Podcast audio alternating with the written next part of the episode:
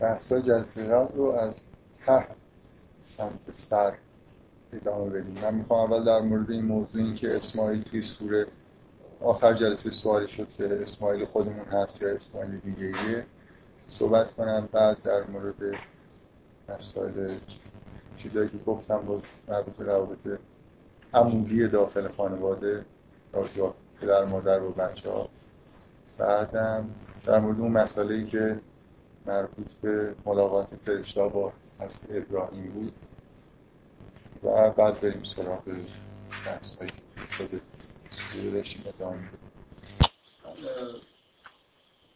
می‌خوام در مورد استدلال روایت هایی که هست که گفتن که حضرت اسماعیل اینجا اسماعیل فرزند ابراهیم نیست و استدلال هایی که مثلا آوردن. یه سوال مختصری بکنم از علی میزان هم نقل نمی کنم برای خاطر اینکه خوب نیست که دیگه از علی میزان نقل کنم و دیگه غلطه علی میزان واقعا اکثر چیزایی که توش هست درست. حالا اینجا من راستش مراجعه هم نکردم ببینم دقیقا علی میزان چی یه متنی هست که فکر می‌کنم همون نوع استدلالایی که اینجا شده مشابه با همینه با توجه به حرفایی که رفته یه روایت وجود داره که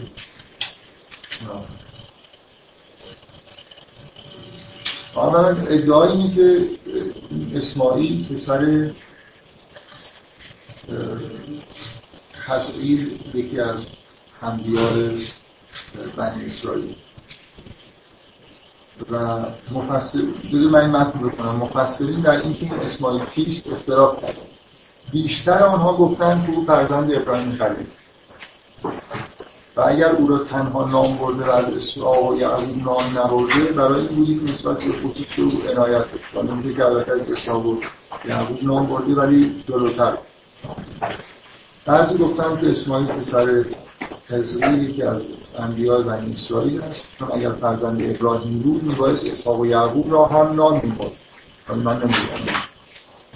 منظورش چیه که اسحاق یعقوب است بکنم استدلال اینه که چرا وقتی اسحاق و اسحاق میگه اسماعیل رو نمیگه چون اونجا نگمده به عنوان بعد از ابراهیم بنابراین این اسماعیل پسر ابراهیم نیست. و یا نباید مثلا می‌گفتی به ابراهیم اسماعیل و اسحاق و یعقوب رو مثلا داره.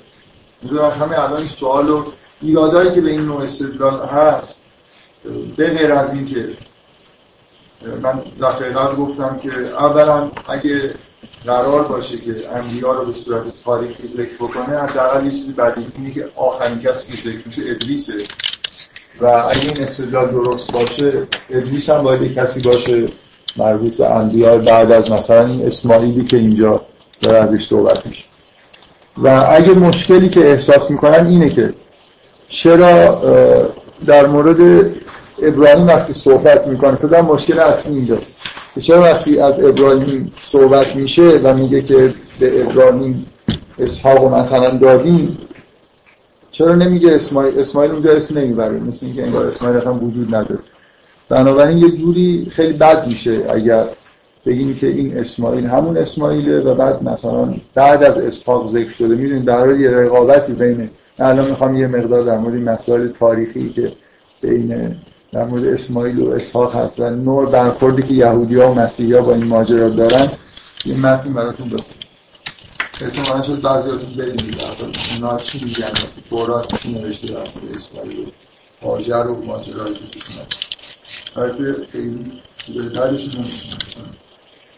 کلا گاهی اوقات یه حرفای توهین‌آمیزی هم از طرف مسیحی و یهودی ها نسبت به اسماعیل و هاجر و اینا زده.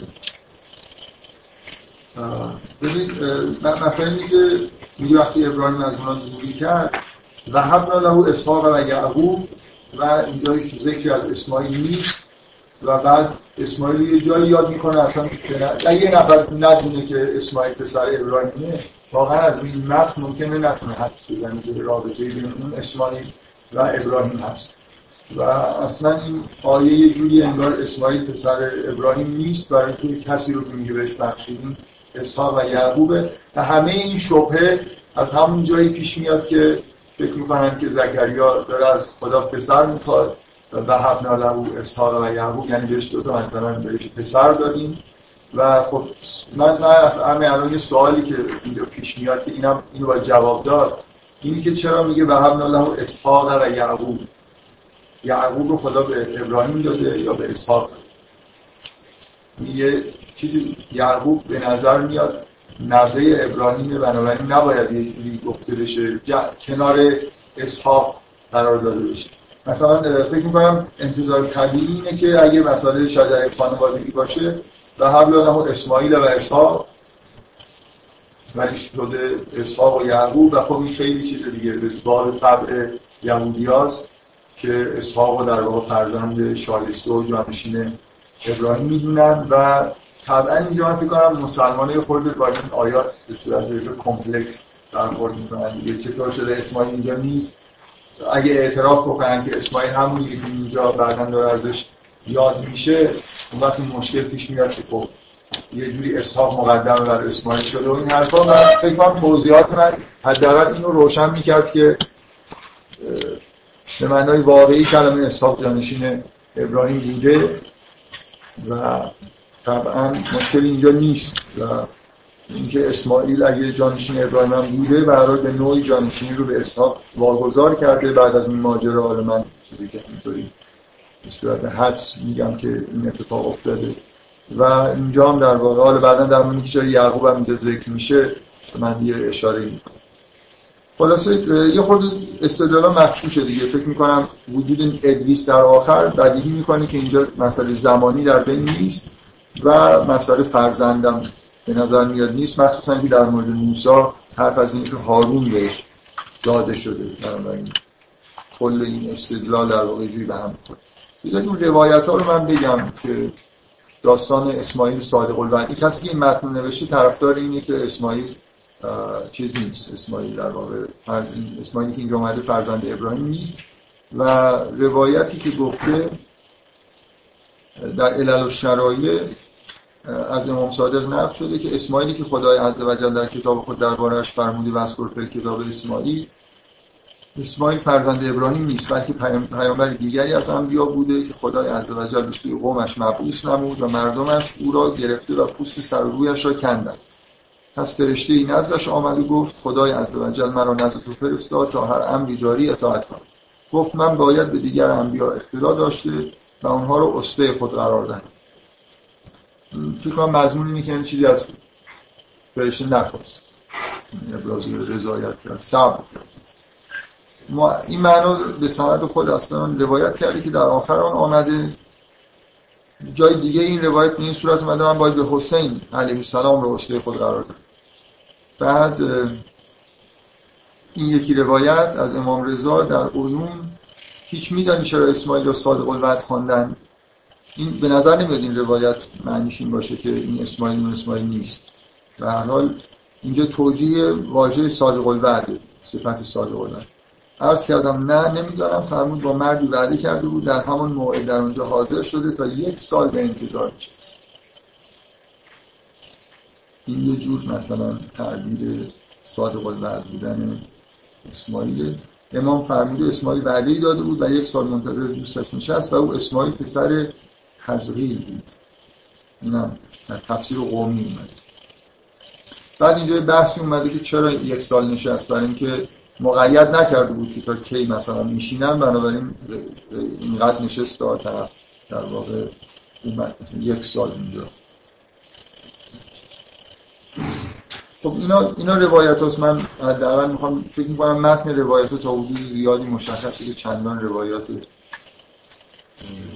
نیستن. منتها علل و شرایشون کتاب نسبتا معتبری. من الان پیدا نمی کنم ولی یه جایی خوندم که در کافی روایتی هست که این اسماعیل همون اسماعیل یعنی همه روایت ها اینجوری نیست که منکر این باشن که این اسماعیل و اگه تو کافی واقعا این روایت من درست یادم مونده باشه که این روایت این شکل اومده خب طبعا فکر کنم کافی از همه این کتاب ها نظر سند معتبر آره علامه طباطبایی هم ظاهرا با استناد به همین روایات نظرشون اینه که و بحث من هم همین آخر جلسه قبل سوال شد که توی المیزان اینجوری نوشته و خب من فکر می‌کنم که حالا اینجا حداقل اکثر مفسرین نظرشون اینه که این اسماعیل پسر ابراهیمه و فکر می‌کنم مثلا سوره یه جورایی بیمعنی میشه اگر اینو کسی دیگه بگیریم. فکر می‌کنم هیچ جای قرآنی همچین اتفاقی نمیفته که مثلا فرض کنید از واژه اسماعیل استفاده بشه و بدون اینکه هیچ جور نشانه ای باشه مثلا منظور کسی دیگه باشه ما باید کشف رمز بکنیم بدون هیچ نشانه ای مثلا همچین چیزی با کل قرآن سازگار نیست که شما یه ابهام اینجوری توی مثلا یه آیه باشه که نشه از هیچ جایی فهمید که مثلا فرض کسی دیگه است. به ازای من استدلال کردم به اینکه بارها تو قرآن سلسله انبیا به طرق مختلف ازشون یاد میشه و هیچ وقت این شکلی نیست که لزومی داشته باشه ترتیب زمانی داده بشه. به اضافه این که اصلا به نظر من نکته اصلی اینه که تو این سوره مناسبت داره که اینجوری ذکر بشه. یعنی مشکلی واقعا اگر این روایت و این بحثا نبود فکر می‌کنم هیچ کدوم شما احساس مشکلی می‌کردید که چرا مثلا فرض کنید بعد از ابراهیم اسحاق و یعقوب گفته شده موسی و بعد دوباره برگشتیم به اسماعیل برای اینکه اسماعیل توی سلسله در واقع جانشینان ابراهیم در واقع نیست. و طبیعیه که حالا من یه خورده امروز سعی می‌کنم توضیح بدم که چرا طبیعیه که اینجوری در واقع ازشون یاد خب بذارید بریم سراغ برداشتای نسبتا جالبی که توی یهودیت و مسیحیت وجود داره درباره من خود بعضی از چیزهایی که تو تورات هست رو می‌خوام براتون بخونم. و شاید یه اشاره هم بکنم به اینکه مسیحی ها و یهودی ها چجور برداشتی در مورد این ماجرا. توی تورات ماجرا این شکلیه که خب ابراهیم بچه دار نمیشه و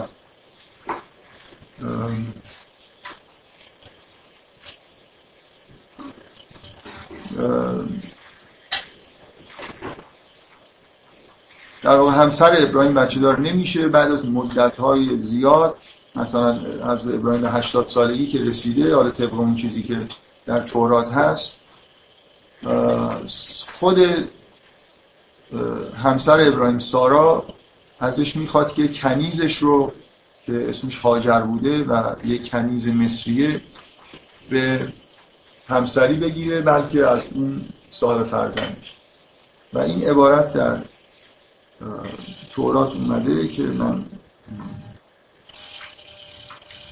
میگه چند جا این متنا رو پرینت گرفتم رو نمی‌دونم که کدوم شاید بکنم دلم می‌خواد مضمون بگم می‌دونم خود این آیه رو بگم.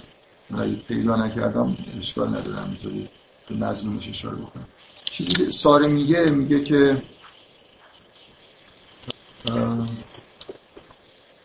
ساره میاد میگه که این فرزند این هاجر رو به زنی بگیر و باشه که من از این طریق مثلا یه جوری زردیگه ای مثلا ایجاد بشه مثل اینکه چون هاجر متعلق به ساره هست از نظر مثلا اینکه در کنیز ساره هست به نوعی احساسش اینه که خلاصه از طریق ساره است که داره این اتفاق میفته و این عبارتی که توی عبارتی توی تورات هست که عینا همین معنی رو میده که پیشنهاد ساره و ابراهیم هم برای میپذیره و با هاجر ازدواج می‌کنه. از هاجر هاجر که باردار میشه بعد از اینکه باردار میشه شروع می‌کنه به تحقیر کردن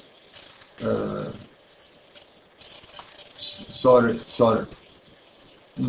ساره یا سارا یا سارای اینا اسمایی هستن که یه, یه عبارت که خود تورات, تورات هست که میگه که خداوند خدا به ابراهیم گفت اما زوجه تو سارایی.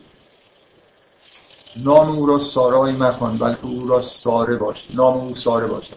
و او را برکت خواهم داد و پسری نیز از وی تو خواهم بخشید. و او را برکت خواهم داد و امتها از وی به وجود خواهند آمد و ملوک امتها از وی پدید خواهند شد. در این توی پرانتس این متن تاکید کرده که اسماعیل در زمانی که این وحی به ابراهیم رسید 13 ساله بود.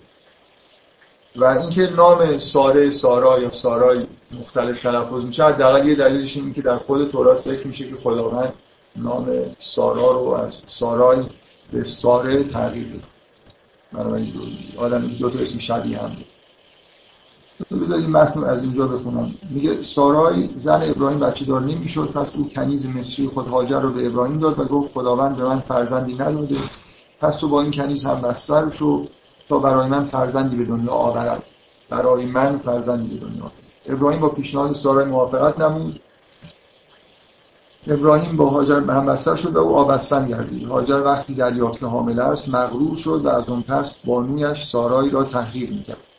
سارای به ابراهیم گفت تقصیر توست که این کنیز مرا تحقیر میشمارم خودم او را به تو دادم ولی از اون لحظه که فهمید آبستن است مرا تحقیر می‌کنه خداوند خودش خط مرا از تو بگیره ابراهیم جواب داد او کنیز توست. هر طور که صلاح میدانی با او رفتار کن. بعد سارا شروع می‌کنه بعد رفتاری کردن با هاجر هاجر فرار می‌کنه و یه جایی سر یه چشمه ای فرشته خدا برش نازل, نازل میشه و میگه ای هاجر از کجا آمده ای به کجا می‌روی؟ میگه من از خانه بانویم گریختم. فرشته خداوند فرمود نزد بانوی خود برگرد و مطیع او باش. من نسل تو را بیشمار میگردانم. اینک تو حامله هستی و پسری خواهی زایی. نام او را اسماعیل یعنی خدا میشنود. بگذار. عربی هم سم به معنای شنیدن اسمع مثلا شنیدن. ایلم که یعنی خدا اسمعیل در واقع.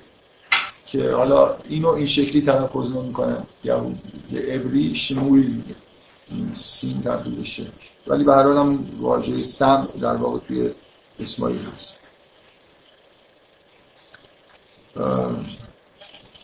من نسل تو رو بیشمار میگردانم. اینک تو حامله هست ببینید من متن دارم می‌خونم. توی تورات به اینکه نسل اسماعیل برکت داده میشه و بیشمار هستن در کنار اینکه نسل اسحاق هم همین حرف در موردش زده میشه اومده با این شکلی نیست که اسماعیل یه آدمیه که توی تورات هویتی نداره و مثلا بعضی از تعبیرایی که می‌کنن اینه که اسماعیل اصلا انگار من بهتون میگم تعبیر اینجوریه که تعبیر زشتی که وجود داره اینه که خداوند به ابراهیم از اول وعده داده بود که نسل بیشماری بهش میده.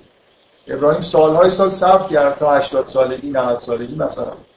و بعد دیگه انگار صبرش از دست رفته یه جوری که خداوند راضی نبود این اتفاق افتاد.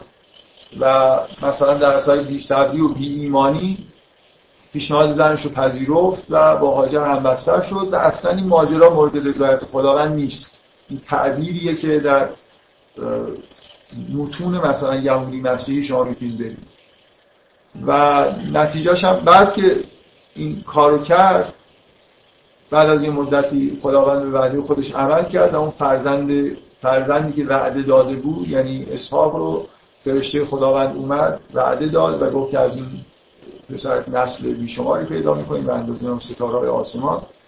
و ابراهیم یه جوری انگار از کرده خودش پشیمون شد که چرا صبر نکرده و اینه که مثلا نسل رو به من میده. و حالا اینجا به دلیل حرفی که سارا زد یا حالا به هر طریقی هاجر رو اسماعیل از خودش دور کرد. با مثلا فرمان خدا حالا بدونه فرمان خدا. برای این حسی که نسبت به اسماعیل دارن حس تحقیرآمیزیه که اصلا ثمره ایمانی ابراهیم که ازدواج این شکلی کرد صاحب فرزندی شد از یه زنی که برده است زن دیگرش به اسم زن آزاده.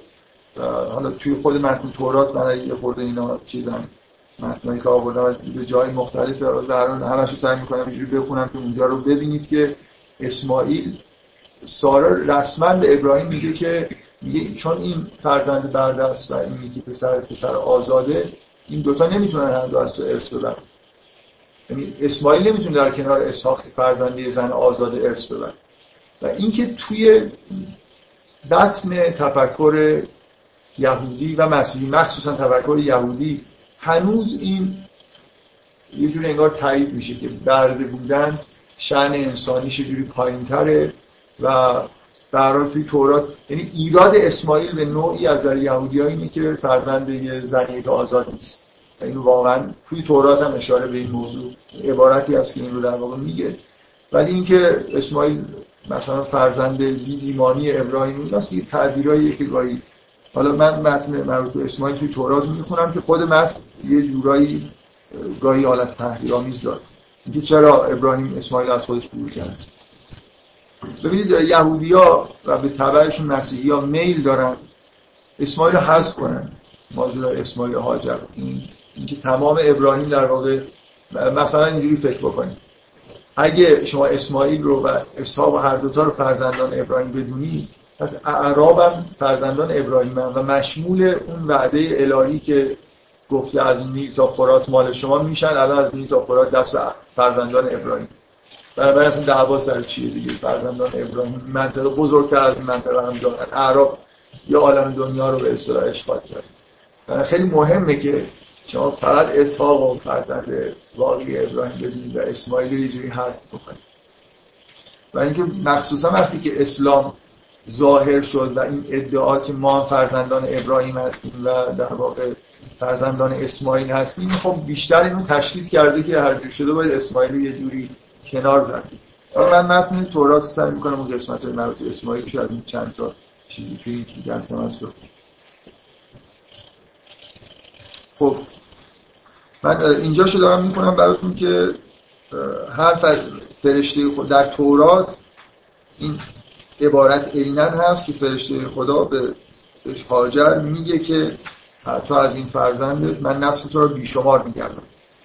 و نام اسماعیل رو خداوند در واقع تعیین می‌کنه. فرشته میگه اسمش خدا میشنود. بگذاری اسماعیل. چون خداوند آناله تو رو شنیده است. چون آهناله هاجر رو شنیده میگه اسم پسر تو بذار اسماعیل.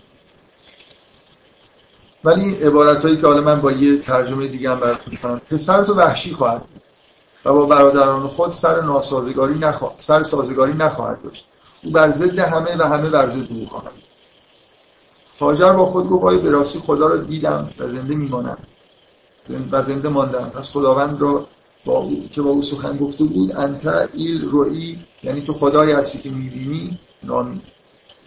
و همین جهت چایی که بین در اون منطقه بود بئر لهی روی یعنی چای خدای زنده ای که مرا می‌بیند نامیده شد. این باز یه جور به نظر من مقام حائل شدن برای هاجر اینجا رو که شما می‌خونید توی خود تورات هاجر کاملا مقامی داره اسماعیل مقام داره و حالا جلوتر بعدا هی چیز بیشتر به نسبت به اسماعیل. اینکه چی شد که حالا بنا به تعبیر ها ابراهیم اسماعیل و هاجر رو بیرون کرد؟ من بازی یه نکته یادم اومد. بذار این اینم الان بگم تو یادم نرفته. از های این ماجرا اینه که حضرت ابراهیم در تورات دروغی میگه. وقتی که به مصر میره ساره رو خواهر خودش معرفی می‌کنه. بعد اینجا پادشاه فرعون به ساره علاقمند میشه. و بخشی از اموال خودشون رو ساره و ابراهیم از این طریق به دست میارن. چیز خیلی عجیبی توی تورات هست درباره حضرت ابراهیم. از جمله هاجر جزو اون اموال نامشروعیه که اینطوری به دست اومده. بنابراین خیلی بیخ به اصطلاح مشکل داره. اصلا این کلا انگار یه یعنی گناه ها پشت سر هم دیگه میان و نهایتا اسماعیل بگو این من, من تاکیدم اینه که این مس ناهمخانی داره به وضوح.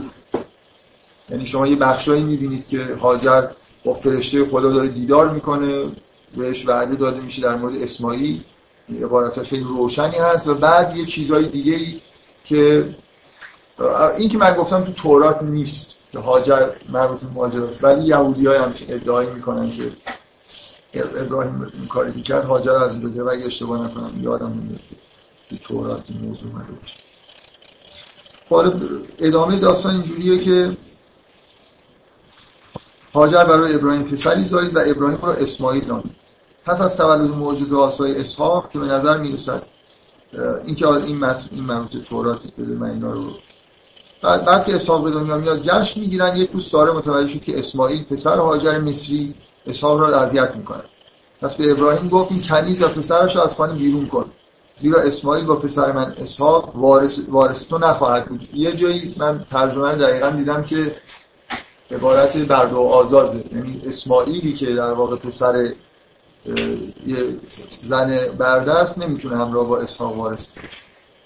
این موضوع ابراهیم رو بسیار رنجان چون اسماعیل نیست پس پسر او بود. اما خدا به ابراهیم فرمود درباره پسر و کنیزت آزرده خاطر مباش. اون که ساره گفته است انجام بده. زیرا توسط اسحاق است که تو صاحب نسلی میشه که وعدهش را به تو دادم. از پسر اون کنیز هم قومی به وجود خواهم آورد چون اون نیست پسر توست. ولی اون نسل اصلی ابراهیم نسلی که از اسحاق بود.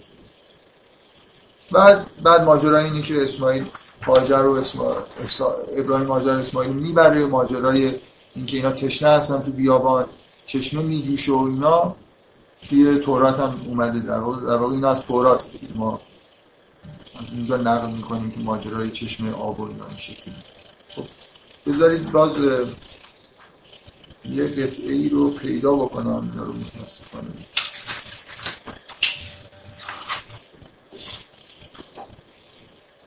خدا گفت به تحقیق زوجت ساره برای تو پسری خواهد زایی. او را اسحاق نام بنه و عهد خود را با او واقع استوار خواهم داشت تا با ذریت او بعد از او عهد, عهد ابدی باشد. و اما در خصوص اسماعیل تو را اجابت فرمودم اینک او را برکت داده بارور گردان. اینک او را برکت داده بارور گردان. و او را بسیار کثیر گردانم. دوازده رئیس از وی پدید آید و امتی عظیم از وی به وجود آورد. لکن عهد خود را با اسحاق استوار خواهم زد این دوازده رئیس مورد استناد شیعه است اینا در تورات اومده که در نسل اسماعیل دوازده تا رئیس. حالا این کلمه رئیس چی بوده که اینجوری ترجمه شده؟ مثلا به شیعه استناد می‌کنه به اینکه برای این متن نشان دهنده اینه که توی اولاد اسماعیلی مثل اسحاقی دوازده شعبه وجود داشت اینجا می دوازده شخص خاص بگید خب بذارید دیگه نمی‌دونم چه چیزای جالبی هست. خیلی چیزا هست. یاد من توصیم اینه که این قسمت رو به طور کامل بخونید. که از توی خود تورات من حقیقتش این کتاب مقدس امروز همراه خودم نبردم و مجبور شدم که یه خورده سرچ بکنم متنا رو پرینت بگیرم. برای همین خیلی دنبال هم نیست. بذارید یه لحظه اجازه بدید. چیزی که چیزایی که می‌خواستم بگم این تعبیرهای خاص یهودی و مسیحی در مورد مسئله اسماعیل و اسحاق بود. اسماعیل اصولا این کسی نیست که قرار ازش وجود بیاد. ولو اینکه توی تورات حتی این عبارت هست که به فرزندان به اسماعیل برکت دادن فرزندان بیشمار پیدا می‌کنه. ولی فرهنگ یهودی به هر حال یه فرهنگ کاملا ضد اسماعیله و از اون عبارتی که مثلا فرض کنید گفته میشه که ما اسماعیل رو وحشی کلمه وحشی همچین چیزی در موردش به کار برده میشه خب یهودی ها استناد می‌کنن که ببینید فرزندان اسماعیل همینجوری هستن و همیشه هم در حال جنگ بودن. و میگن این نتیجه این ویژگیه که در خود اسماعیل وجود داشت. متاسفانه رو پیدا نمی‌کنم. بعضی جا که علامت زدم راحت می‌بینم ولی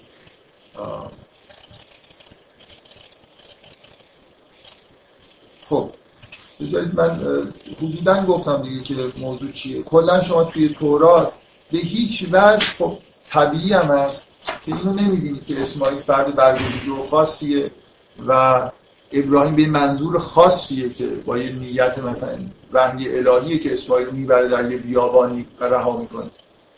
ایدهشون اینه که اینجا یه اتفاق بدی افتاد ابراهیم مثلا بیصبری کرد و از یه کنیزی که شایسته نبود باردار شد و بعدا وقتی خداوند بعدش عمل کرد اینا دیگه وجودشون ضروری نبود و مثلا به نوعی به پیشنهاد ساره و تایید خداوند ابراهیم رو از خودش دور کرد. اینکه چقدر کراهت داره که یه مردی بعد از این همچین چیزی مثلا زن و بچه‌ش رو توی بیابانی ول کنه در حالی که از تشنگی دارن میمیرن اینا دیگه خیلی چیز نیست دیگه خیلی به اصطلاح. ببینید ما, ما توی قرآن این همین معنی رو داریم که ابراهیم با نگرانی اینا رو داره ترک می‌کنه و توی بیابان رها می‌کنه. ولی از اولش همه چیز به فرمان خداست و ابراهیم یه جوری می‌دونه که اینجا مشکلی برای اینا پیش نمیاد. ولی چون متن توراتی که می‌خونی هاجر احساس می‌کنه که خب دیگه اینجا از بچهش داره از تشنگی میمیره. حتی بچه رو می‌ذاره یه جایی و میره دور وای میسه. میگه من تحمل اینکه مردن بچه ها ببینم ندارم. بعدم بچه اونجا دست و پا می‌زنه و جیغ و داد می‌کنه و یه چشمه مثلا در میاد و فرشته میاد به هاجر میگه که نگران نباش برو اونجا مثلا. آب در اومد و به بچت آب بدید یعنی واقعا به نظر میاد که اینا در معرض خطر مرگ هستن. توی داستان و قرآن اینجوریه که خب خداوند اینجوری خواسته و ابراهیم هم نه تنها مطمئن زنده میمونن می‌دونه که اینا ازشون این نسلی به وجود میاد دعا می‌کنه که از اینها پیامبر بزرگی مثلا ظاهر بشه و الی آخر. بنابراین کلا این قسمت ماجرای اسماعیل برای یهودی‌ها یه جنبه دیگه ای داره خیلی خیلی با چیزی که توی در قرآن هست فرق می‌کنه به وضوح تو قرآن اسماعیل شخصیت برجسته تری نسبت به اسحاق. یعنی اسحاق بغیر از اینکه نامش توی قرآن اومده و صفات نیکی ازش گفته میشه شما هیچ وقت شما اسحاق رو در قرآن بیشتر در واردش میشنوید. اسحاق رو نمی‌بینید. ماجرایی نداره اسحاق توی قرآن. در حالی که اسماعیل حداقل چند تا ماجرای بزرگ داره. ساخت شدن کعبه همراه با ابراهیم.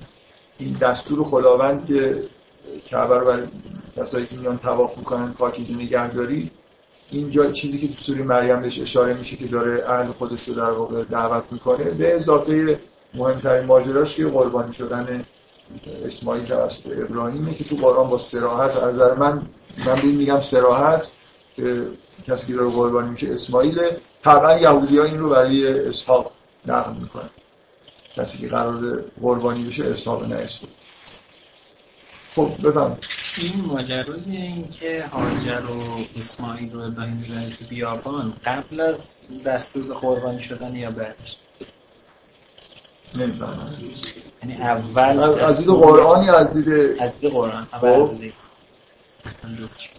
خب اینا اینا به وضوح تو قرآن اینجوریه که میرن در بیابان که شروع می‌کنن کعبه رو ساختن به نظر میاد به نظر من یه سراحتی وجود داره که ماجرای ساخت کعبه و مناسک که تموم میشه آخرین مرحلهش اینه که دستور قربانی میاد. من فکر می‌کنم فلما ما بلغ معه سعی اشاره به همین چیزیه که در واقع اونجا کعبه ساخته شده و مناسک هم همش در واقع انجام شده. یعنی اول طبق نظر قرآن اول میرن تو بیابون کعبه رو می‌سازن بعد اونجا رها می‌کنه بعد ماجرای قربانی پیش میاد و بعد رها می‌کنه. تا وقتی که مسئله قربانی نیست خبران نیست. یعنی به نظر نمیاد. دقیقا اینجوریه که از ابراهیم یه فکر می‌کنم اینجوری. داستان قرآن اینجوری نقل میشه که ابراهیم وقتی این داره برمیگرده این دعا رو می‌کنه که اینی از کنتون زوریتی به باد پریز وقتی ابهام دیگه. مگه الان یهودی قبول دارن که کعبه رو ابراهیم ساخته یا نه؟ اصلا کلا موجودیت کعبه رو اصلا قبول دارن که ابراهیم ساخته؟ نه. همینجوری بوده مثلا یعنی حالا دیگه به هر حال ابراهیم پرستشگاه هایی ساخته. حتی یه جایی فکر می‌کنم در یه بیابانی نام بیابانی هست که اونجا پرستشگاهی می‌سازه. ولی اینکه این کعبه اون پرستشگاه ابراهیم به هیچ وجه قبول طبیعی هم هست. برای اینکه اینجا نسل اسماعیل اگه قبول بکنن که یعنی اینکه اسماعیل برنامه بعد سال آخر این که چه نیازی هست که اینا تعریف بکنن؟ چه مطلب این که خیلی واضحه که مثلا اینجا ارث ابراهیمی دیگه. اگه به دو نفر رسیده باشه اونا نیمی از این ارث در واقع تعلق می‌گیره. همه همین حرفی که زدن واضحه دیگه. شما اگه تمام ادعای یهودی ها اینه که خداوند بخشی از کره زمین رو بهشون بخشیده. خب.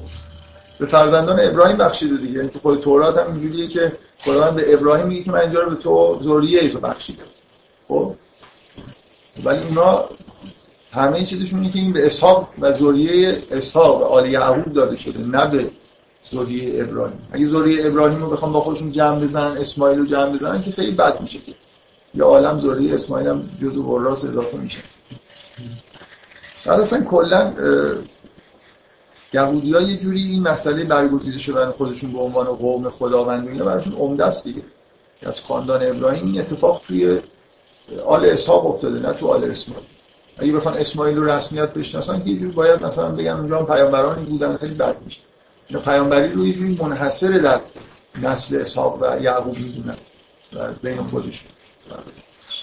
بفرمایید. مکی هم بنابراین وجود نداشته. یعنی به قبل از ساختشون کرده اونجا شهری نبوده و اینا واقعا کرده چیزی نمی‌دونی. کاملا اینجوری به نظر انی اسکن تو من ذریتی به وادن غیر از زیزر. اولا بیابان اونجا شهری وجود نداره بعدم زیزر نیست. یعنی جایی نیست که کشاورزی بشه حتی توش کرد. کاملا بیابان بیابان. و و این آیه که میگه و از بوعنا ابراهیم و مکان البرد این یعنی خداوند یه جایی ابراهیم بود یه جایی گفت این خونه رو بسازی. یعنی مثل این که واقعا مثل این فیلم که نقشه گنج هست. اینجوری خداوند ابراهیم به وسط بیابانی هدایت کرد و قرار شد اونجا یه خونه ای ساخته بشه. به نظر نمیاد هیچ آبادی اونجا وجودش.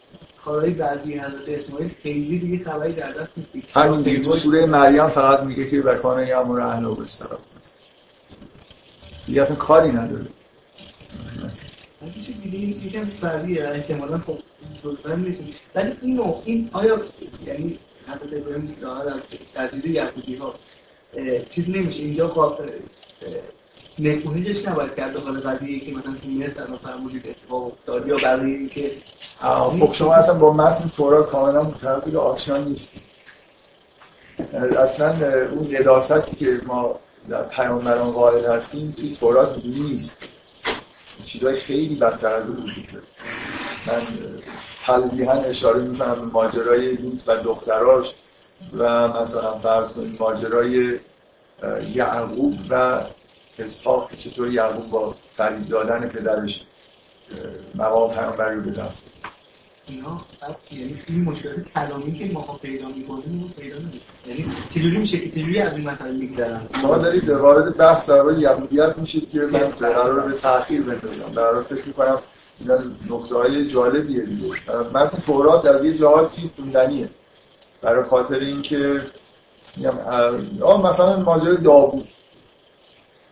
داوود که فاجعه است عاشق زن فرمانده سپاه خودش که میفرستش جنگ کشته بشه که زنشو تصاحب کنه واقعا منتها داوود توی تورات.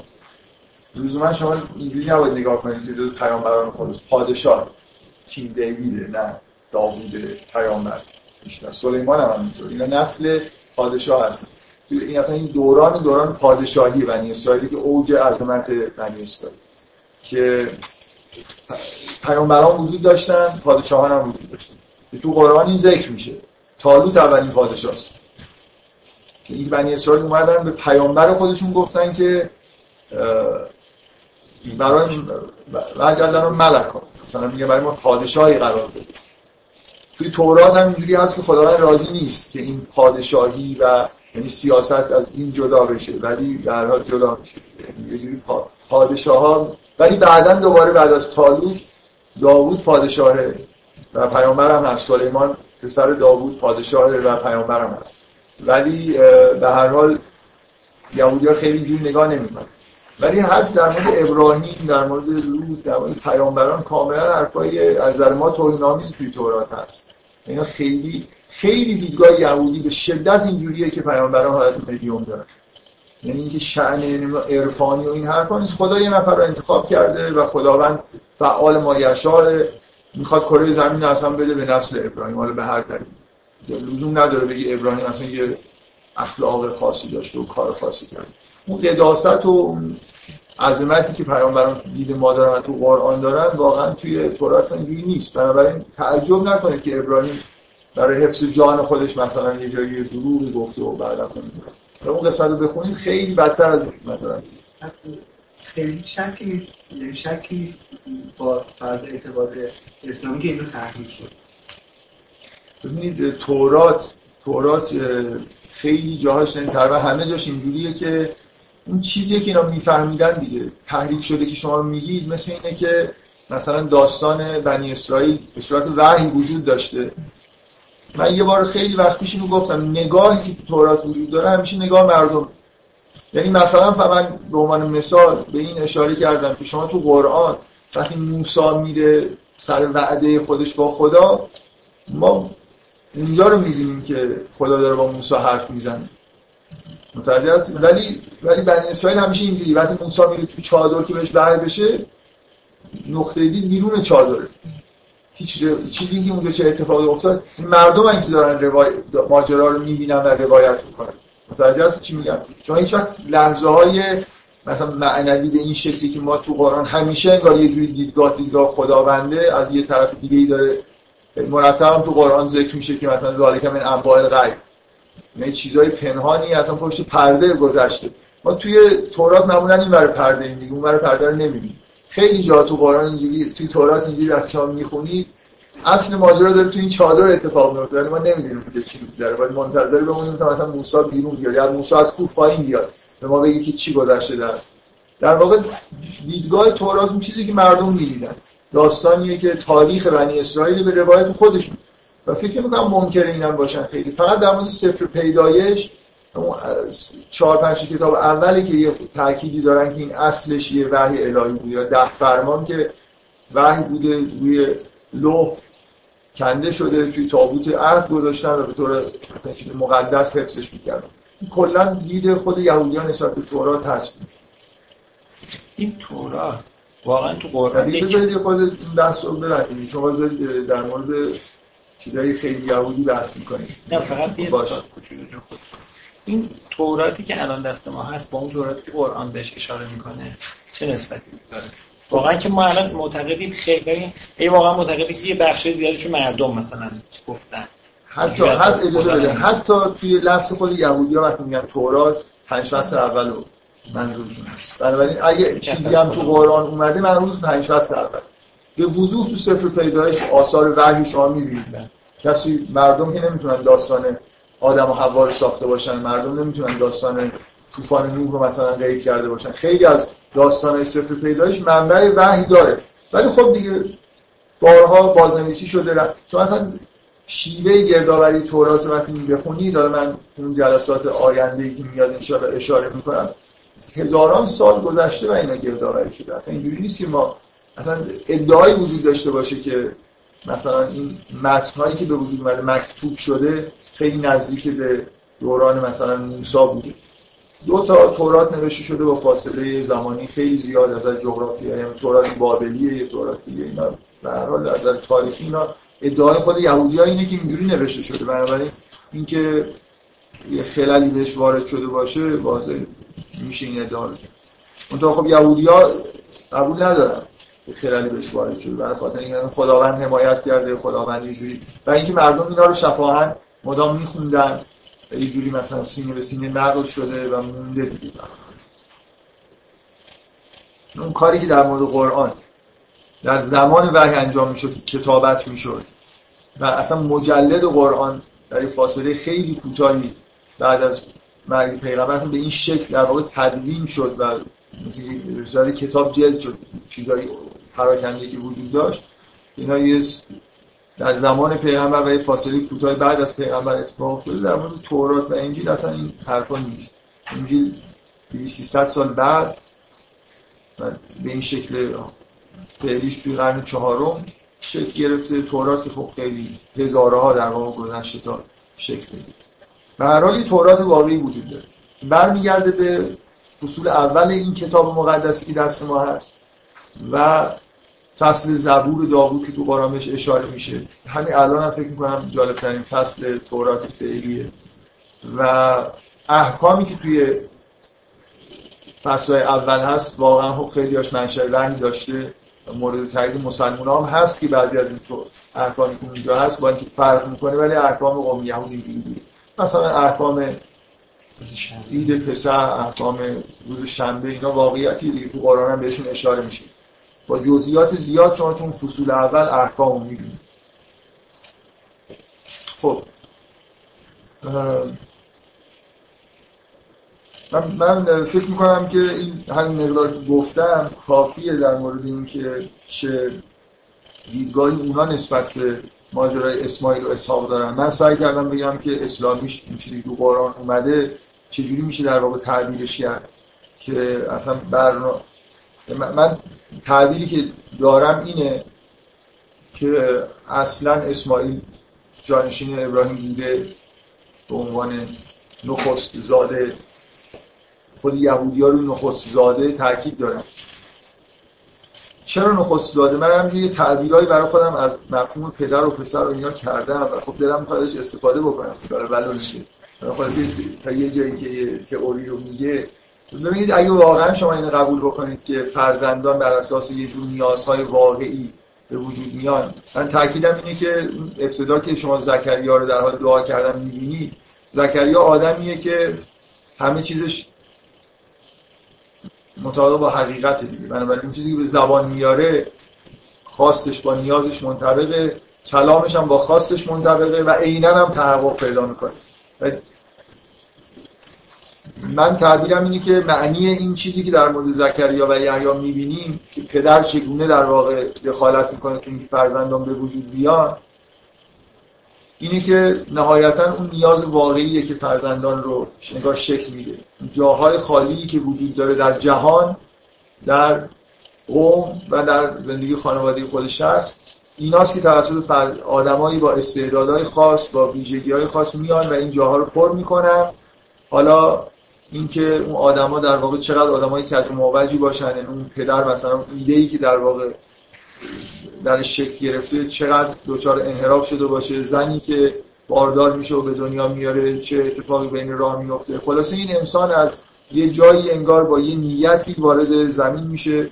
در مورد آدمایی مثل پیامبران می‌بینید اینا اسم دارن رسما دیگه همه چیزشون مشخص شکی نیست که این آدم الان که زکریا داره دعا می‌کنه بعدا هم درسته درسته در واقع یه جوری وارد زمین میشه با نام و همه چیزش مشخص. شما اگه این نکته رو در نظر بگیرید کاملا اولا طبیعیه که مثلا یه چیزی مثل نبوت و رسالت مثلا جهانی که ابراهیم داره و انبیا بنی اسرائیل دارن واضحه که در فرزندان باید یه جانشینی پیدا بکنه. به طور طبیعی یعنی شما باید بیشتر احتمال بدید که نسل در نسل پدر به پسر بده برای خاطر اگه این مکانیسم قبول داشته باشید. و به طور طبیعی نخست دادم نقش مهمتری ایفا می‌کنه. یعنی اگه یه پیامبری واقعا مقامش اینجوریه که نیاز واقعی خودش رو دقیقا درک می‌کنه و اون نیاز تبدیل به فرزندانی میشه واضحه که اولویت نیازش با چیه جانشین برای خودش می‌خواد. یعنی اولین فرزند که داره متولد میشه بزرگترین جای خالی که وجود داره مربوط به رسالت. بنابراین فکر می‌کنم خیلی جا هم اینجوری هم بوده که به هر حال نخست ها نقش مهمی توی تاریخ انبیام داشتن. من هیچ نمی‌خوام روی این موضوع تاکید بکنم. ولی اسماعیل به عنوان فرزند اول ابراهیم من به نظرم میاد که جانشین واقعی ابراهیمه. وقتی که میرن کعبه رو بسازن همه چیز اینطوریه که داره پیش میره که اسماعیل همراه ابراهیم همه کارا رو داره می‌کنه و وارث این رسالت جهانیه. تا اون ماجرای امر به کشتن که من نمی‌دونم اون روز که اینو گفتم. این چیز واضحی که بود. من خود تعبیرایی که می‌کنم شاید داغداری خیلی ساده تر هم بشه گفت. ببینید شما وقتی ابراهیم امر میشه به اینکه اسماعیل بکشه ابراهیم تصورش از وارثش چیه؟ وقتی خب ابراهیم تصورش این خب دیگه اسماعیل از من رفت دیگه. به من گفتن خودش قبول کرده اسماعیل هم که قبول کرده و دارن میرن. تصور ابراهیم اینه که وارثش اسحاق دیگه. یعنی انتقال انگار یه واقعا انجام شد دیگه. و وقتی هم درست اون در آخرین لحظه اون کار انجام نمیشه. ولی انتقال به نوعی از ابراهیم به توی ارث رسالت انجام شده اسماعیل دیگه وارث اون رسالت نیست بعد از این ماجرا. اینکه این یه آزمایشی برای ابراهیم و اسماعیل بوده همه اینا درست یعنی اون جنبه باشکوه انسانیش و تسلیم شدن این دو نفر تو قرآن هم که می‌بینید مثلا این واژه عینا میاد که فلما سلما و تله الجبین وقتی که تسلیم شدن تاکید میشه روی این مقامی که اینا داشتن و اون که اسماعیل داد گفت که ستجدنی انشاءالله من الصابرین. و اینکه اینجا به وضوح به نظر من تعبیر از صادق الوعد حداقل بخشش اینه که اون چیز رو در واقع تا آخرش تحمل کرد. این رسالت در واقع بعد از اینکه اسماعیل قرار شد کشته بشه به اسحاق منتقل شده. ولی نه به طور ذاتی. به طور به اصطلاح چی میگن؟ طبعی یعنی آرز شده بر اسحاق. من می‌خوام یه استفاده از این بکنم. یعنی اسحاق موقعی که به دنیا میاد انگار جانشین ابراهیم نیست. و اتفاقی میفته که این رسالت به اسحاق تعلق می‌گیره. بذارید اینجوری بگم. اسماعیلی که ببینید من وقتی میگم که یه آدمی میاد مثلا یحیی به وجود میاد در اثر چیزی که در واقع زکریا در وجودش هست و به زبانم میاره خود زکریا. ما به زبان نمیاریم. اگه زبانم بیاریم قطعا خیلی چند فرند احتمالا میگیم در مورد اینکه چیزو اولادی می‌خوای و یعنی با اون چیزای واقعی که تو دنیا وجود داره. اصلا ما که نمی‌دونیم تو دنیا اصلا چه چیزی چه موجودی الان لازمه. یعنی اون قسمت جهانیشو که اصلا نمی‌فهمیم. جامعه هم احتمالا مقدار زیادیشون نمی‌فهمیم. مال نیازهای خودمون هم تقریبا نمی‌فهمیم. معمولا خیلی چیزا ممکنه یه موجودات خاصی بخوام به وجود بیان برای اینکه اینجا این کانال ما کلا خرابه بعدم زنم که می‌خواد به دنیا بیاره کلی اینجا ممکنه اعوجاج رخ بده و اینا. این ولی در مورد زکی من این داستانا رو می‌خوام بگم این دو داستان داستانایی هستن که در واقع چطور زکریا ایده خودش رو تبدیل به فرزند می‌کنه و مریم به عنوان این موجود پرفکتی که مثلا در واقع یه جوری ایده انترناسیونال به دنیا میاره ایده حضرت مسیح چیزی مربوط به هیچ چیزی مربوط به قوم و قبیل و این حرفا نیست. چیزی از اول خلقت انگار قرار بوده انجام بشه و مریم می‌تونه این کار انجام بده. و هر دو تا این دو شروع این داستان کنار هم قرار گرفتن این دو تا تولد خاص ایده ها رو خود به خود ایجاد می‌کنه. حالا در من ایجاد کردم دارم از حرفای خودم اینجوری دفاع می‌کنم ولی خیلی دوست خیلی دوست ندارم گاهی روی چیزایی تاکید بکنم. خیلی حرفا متوقف به این نیست که شما یه تئوری این شکلی رو من قبول بکنم. بذارید من یادم نره چی داشتم می‌گفتم. من میگید الان من الان که مکس کردم یه خورده یادم رفته. بعد شما هم یه سوال می‌کنید به کل مثلا چی؟ کاملا یادم. آره. چیزی چیزی که داشتم می‌گفتم اینه که اسماعیله که یعنی فرزندی که به وجود میاد استعدادهای ویژه داره. یعنی اسماعیل استعداد ویژه‌ای داره برای اینکه این رسالت جهانی رو انجام بده. اسحاق لزوما اون مقداری که اسماعیل آدم خاصیه آدم خاصی نیست. منتها این مشیت الهی برای اینکه دو تا نسل از ابراهیم به وجود بیاد که هر دو تا توش رسالت جهانی انگار باشه باعث میشه که این اتفاق بیفته. به طور طبیعی انگار یه وارث وجود داره اسماعیل ولی این اتفاقی میفته. حالا انگار یه جور حالا من سعی می‌کنم اینو بگم معنیش چیه دیگه. دو تا دو تا شاخه برای از ابراهیم دو تا شاخه از ذریه ابراهیم توش این رسالت قرار می‌گیره. به نوعی اسماعیل هست حالا حالت جهانی خودشون به صورت این از دست داده ولی اسحاق هم درش رسالت جهانی در اون من می‌خوام همین اینا رو همین اینا رو دارم میگم. برای اینکه بگم که چرا این نه در این آیه چندین بار تو قرآن اشاره میشه که طوری حرف زده میشه طوری حرف زده میشه که انگار یعقوب پسر ابراهیم. مثلا همینجا. اسحاق نیست که انگار یعقوب به وجود میاره. یعقوب رو هم ابراهیم داره به وجود میاره. اسحاق به نظر میاد اسحاق انگار یه جوری به طور خاصی مثلا به طور طبعی وارث این رسالت شده و اون زمینه تکوینی رو نداره خودش که این رسالت منتقل کنه به فرزندش. به نظر میاد که از ابراهیمه که باز رسالت داره به یعقوب می‌رسه. نه منظورم میفهمیدم. اسماعیل کسی بود که می‌تونست اون نسل رو طور طبیعی اصلا موجود شده بود نظر تکوینی همه استعدادا رو داشت همه چیز و شرایط داشت برای اینکه وارث ابراهیم بشه و قطعا تو فرزندانش هم می‌تونست این اتفاق بیفته. اگه من مثلا فرض کنید یه آدمی رو برای یه کاری خلق کردم حالا به یه دلیلی حکم مثلا کاغذی که بهش دادم و حکم بردارم بدم به یه نفر دیگه لزوما اون آدم بعدی همه اون چیزای تکوینی که باید انجام بده رو ممکنه ویژگی های کافی رو نداشته باشه. من احساسم اینه که یعقوب این, این نوع برخورد خاص یعقوب هم به ابراهیم نسبت داده میشه انگار که باز اون ایده ابراهیمه که داره فرزند اسحاق رو حتی ایجاد می‌کنه. این منظورم چیه؟ اینکه اینکه فرزند چجوری ایجاد میشه؟ مثل اینکه اون نیازی که در وجود ابراهیم هست مثلا اسماعیل رو ایجاد کرده. نیازهایی هست چیزهای واقعی جاهای خالی هست در جهان. حالا خود ابراهیم موجود جهانی شده. نیازهایی هست اسماعیل رو ایجاد کرده خب اسماعیل ایجاد شد. بعدش اسحاق مثلا به وجود اومده. اسحاق همه ویژگی های تکوینی که اسماعیل داره رو نداره. و یه جوری به طور تبعی به طور قراردادی انگار جانشین ابراهیم میشه. و نسل ابراهیم توی اسحاق مثل اینکه اسحاق این شکلی نیست که واقعا اون رسالت جهانی جزو وجودش باشه که اینو بتونه به فرزندش منتقل بکنه. چیزی که وجود داره هنوز توی ابراهیم.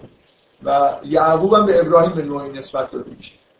انگار نسل اسحاق باز به دلیل وجود پدر بزرگشونه که یعقوب مثلا فرض کنید به نوعی ویژگی های خاص پیدا کرده و این نسل داره ادامه پیدا من هم می‌خوام توجیه بکنم که چرا توی قرآن اینجوری برخورد میشه که مثلا از اولش بشارت مثلا اسحاق و یعقوب به ابراهیم میدن. واقعا یک کسی ندونه فکر می‌کنه که یعقوب هم یعنی دو تا فرزند قرار ابراهیم پیدا بکنه. چطور مثلا اومدن به یحیی گفتن که به زکریا گفتن فرزندی بهت میدیم به اسم یحیی؟ اومد دعا کرد. شما فکر کنید ابراهیم دعا کرده برای خاطر همین که در نسلش چیزی قرار بگیره و فرشته اومده گفته خیلی خوب به اسحاق و در این ورای یعقوب رو انگار این نیاز ابراهیم از روی اسحاق هم رد میشه. یه جوری به یعقوب هم داره می‌رسه. متوجه هستید منظورم چیه؟ و چرا این شکلیه برای اینکه اسحاق به طور قراردادی انگار جانشین ابراهیم شده نه به طور واقعی. کسی که واقعا جانشین ابراهیمه همون نخست است که عیب براش حساب نمیشه که فرزند یک کنیز و نمی‌دونم برده و این حرف هاست تو قرآن اصلا این حرفا رو خوشبختانه کوچکترین چیزی نمی‌بینید که اشاره به شده که مثلا هاجر نمی‌دونم نقطه ضعف براش حساب بشه که برای ذکری از این چیزا تو قرآن خوشبختانه نیست. و اسماعیل قدر و منزلتش به وضوح تو قرآن از اسحاق به نظر بالاتره. یه جوری حتی در حداقل اون صحنه قربانی کردن آدم احساس می‌کنه که از ابراهیم من بخورده یه قدم اونجا جلوتر. قهرمان اصلی ماجراست. بفرم من بذار ایشون زودتر از شما سوال داشتم. اولیش. شما قسمت این قضیه. از این لم هم استفاده بکنید. یعنی که اسحاق تولدش قبل از ماجرای زمین اسماعیل. و مثلا ابراهیم دیگه اون ایده وارث و موقع تولد اسحاق دیگه نیاز نداشته که در نظر بگیره. مثلا بخاطر یعنی وقتی که این ماجرای قربانی شدن پیش میاد اسحاق وجود داره. میگم مثل اینکه حکمو بگیری یه نفر دیگه این شکلی نیست که حکمو از این گرفتن و یه نفر دیگه مثلا حالا تازه داره میاد. و اگه تازه داره میاد می‌تونه با ویژگی های خاصی بیاد. به نظرم اینجوری میاد که اسحاق توی مثلا تورات سن اسماعیل در موقعی که اسحاق به دنیا میاد 12 13 ساله اینجوری گفته میشه. 13 سال فکر کنم گفته میشه. و به وضوح ابراهیم در قرآن اسماعیل در قرآن موقعی که موقع بنایی کرده و اونا جوونه. اینجوری نیست که بچه و نوجوان و در واقع اتفاقی که افتاده اگه تورات رو ممکنه تورات رو یه چیزایی کج شده ولی تورات اینجوری نقل می‌کنه حداقل این فکر کنم قطعیه دیگه. اسحاق به دنیا اومد یه خود بزرگ شد و بعد ابراهیم. اونا میگن اسماعیل اخراج کرد.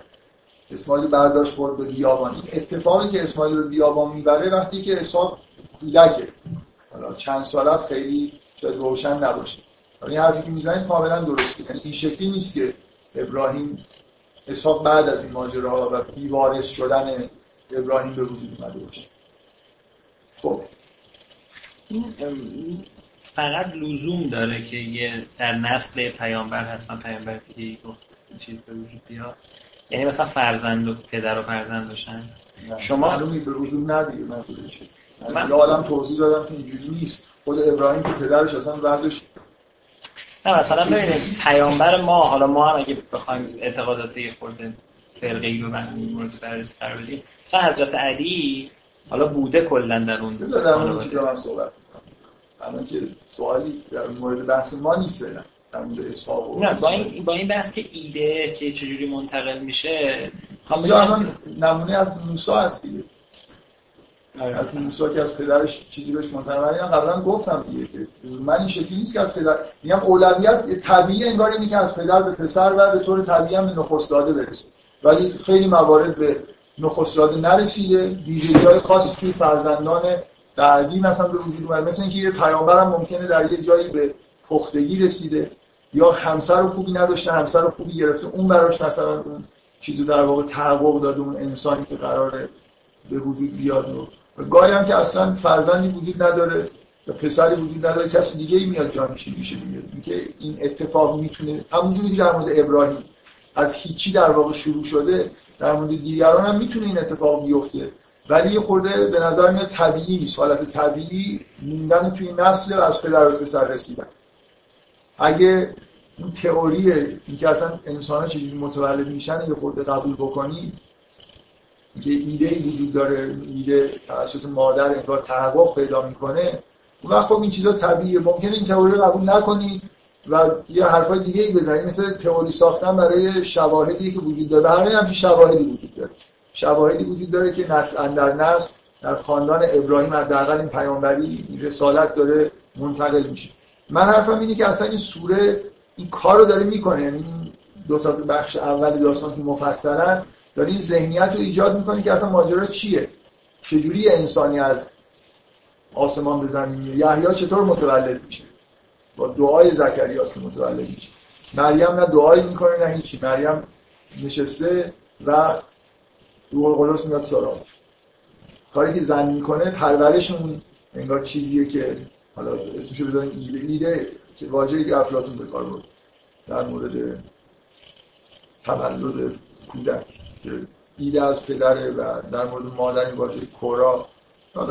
فکر می‌کنم یه خورده بیش از اندازه دست کم گرفتنه یعنی که کورا خیلی واژه چیزی نیست. تقدس و مثلا اهمیت ایده رو نداره. مثل بیشتر مثل یه چی میگم مثل مفهوم مکان داره. پدر ایده رو این مکانی بذاره اون در خودش احتمالا رشد بکنه. در تو قرآن زن همونقدر در واقع انتقال اون کودک یه قسمت از تو کانال پدره به یه جایی می‌رسه مادرم اینو منتقل می‌کنه و در مورد از مسیح می‌بینید که همه کار در واقع از مریم داره انجام میده.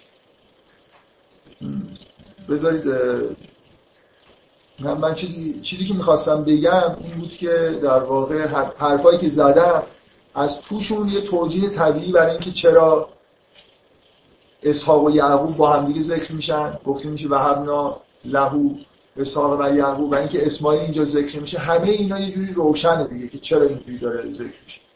احتیاجی به اینکه اسماعیل رو کسی دیگه به غیر از اون اسماعیل نه تنها نیست. کل سوره فکر می‌کنم ساختارش به هم میریزه. اگر این اسماعیل رو یه چیزی دیگه ای بگیره. من, من نمی‌فهمم اگه اسماعیل کسی دیگه است معنی سوره چی میشه.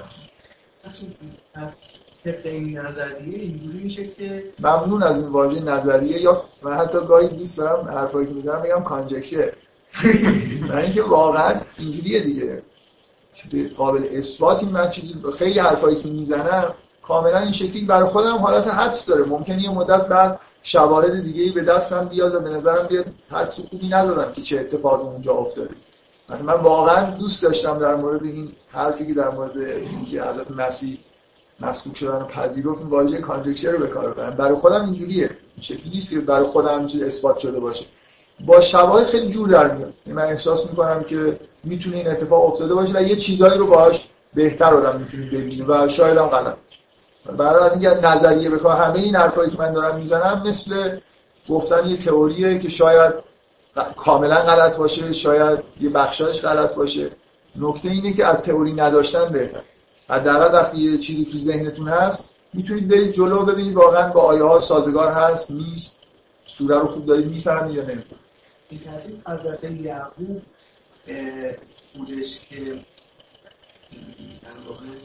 توانایی به عهده گرفتن رسالت جهانی رو پیدا کرد بر همین اینا آل یعقوب یا بنی اسرائیل هم دیگه. اینا به اسحاق نسبت داده نمیشن. و این این هم که شما میفرمایید حضرت من چک نگرد. چون حضرت اسحاق خیلی چیز نمیشه خیلی مستقیما یاد نمیشه ببخشید. در اسحاق حضرت عیسی اگر پیامبران بزرگ خداست. و مستقیم ازش یاد میشه صحنه ای من میگم. ما میگم من میگم اسحاق رو توی قرآن نمی‌بینیم. ازش میشنویم با بهترین واژه ها. فراموش نکنید که اسحاق موجود کاملا آسمانی یعنی فرشته ها میان به ابراهیم میگن که ما یه همچین فرزند خاصی داریم به تو میدیم. از همون فر... همس... یعنی این حالت معجزه آسایی تولد اسحاق رو فراموش نکنید. اسحاق از این پیامبران خیلی خالص چیزه می‌دونی منظورم چیه؟ همه پیامبران این شکلی نیستن. موسی اینجوری نیست. موسی مثلا توی جوانی خودش ممکنه مرتکب گناه شده. آدمایی مثل یحیی حضرت مسیح اسحاق اینایی که از طرف خداوند فرشته میاد و به طور معجزه آسایی در پیری و اینا آدمای خیلی خاصی هم. من میگم خود اسحاق داستانی ازش نمی‌بینیم و اسماعیل یه جوری چهره بارستری تو قرآن. نه اینکه اسحاق خیلی آدم ولی اسحاق اون وارث طبیعی ابراهیم نبوده. من میگم آیا شاهد دیگه غیر از اسم بردن اسحاق و کنار هم وجود داره برای این مسئله یا همین که شما همه الان خودت به این شاهدی که من قبلا هم بهش اشاره کردم. اینا آل یعقوب اصلا بنی اسرائیل چه توجیهی شما دارید که اینا آل اسحاق نیستن من مثلا اگر یک جور دیگه داره میشه البته اسحاق یعنی یک تفاوتی وجود داره تفاوت از چه نظر؟ همین تفاوت در پتانسیلی که برای داشتن اون آره خب من, اینو قبول دارم. این شاهد ببین یه انسان ببینید مثلا شما نگاه کنید. یه لحظه اجازه بدید. شما اصلا این پتانسیل داشتن برای رسالت جهانی و رسالت جهانی رو به معنای برتری نسبت به دیگران نگیرید. خضر رسالت جهانی نداره ولی موسی که بزرگترین پیامبر مثلا توی این سلسله است خدا میفرستادش پیش خضر مثل شاگرد. برو ببین یه آدمی داره گوشه کنار برای خودش کارایی می‌کنه اصلا هم کاری به کار دنیا نداره. خیلی کارهای جزئی انجام میده. ممکن خیلی از نظر معنوی هم بالا باشه. یه ویژگی خاصی که ابراهیم پیدا کرد و در نسل ابراهیم هم باقی که این رسالت رو به یه انجامی برسونه. یعنی اصلا اینجوری نیست که شما بگید حالا مثلا فرض کنید هر کسی که این رسالت بهش منتقل میشه این مثلا بگید جزء اینا مثلا مدال های طلا رو همه رو اینا گرفتن. نه خیلی ها مدال طلا. و زنا چی؟ زنا اصلا مدال هیچ مدال نگرفتن. نمره برونز چی یعنی اینو کلا اینجوری تعبیر نکنید یه چیز خیلی خاصی در ذریه ابراهیم. قرار یه ماجرایی در این ذریه پیش بره که نهایتا از نظر ما منجر به نزول قرآن میشه از نظر مسیحی ها منجر به ظهور از مسیح میشه و تموم میشه. مسیحی ها تعبیرشون ماجرا چیه؟ که ابراهیم انتخاب میشه و تو یه ماجرای اتفاق میفته که مسیح متولد بشه دیگه. ما میگیم آخرش اینه که قرآن به وجود یه دعوت مسیح هم متولد بشه. اینا برای خودش اصالت خودش رو داره. در هر حال این ماجرای خاصه. من حرفی ندارم که اینا همیشه در زمان خودشون به نوعی مثلا برجسته ترین انسان های رو کره زمین حتما هستن. ممکنه آدمای گوشه کنار باشن خیلی آدم برجسته باشن. بفهم یه لحظه اجازه برای خاطر اینکه همین میشه از کلمات اداری دیگه دستن دارن استفاده می‌کنن. حضرت اسماعیل تعلیق خدمت چی میگن در نسل اسماعیل هم چه اتفاق افتاد فکر می‌کنم این نتیجه همینه که قابل پیش بود که بنی اسرائیل به هر حال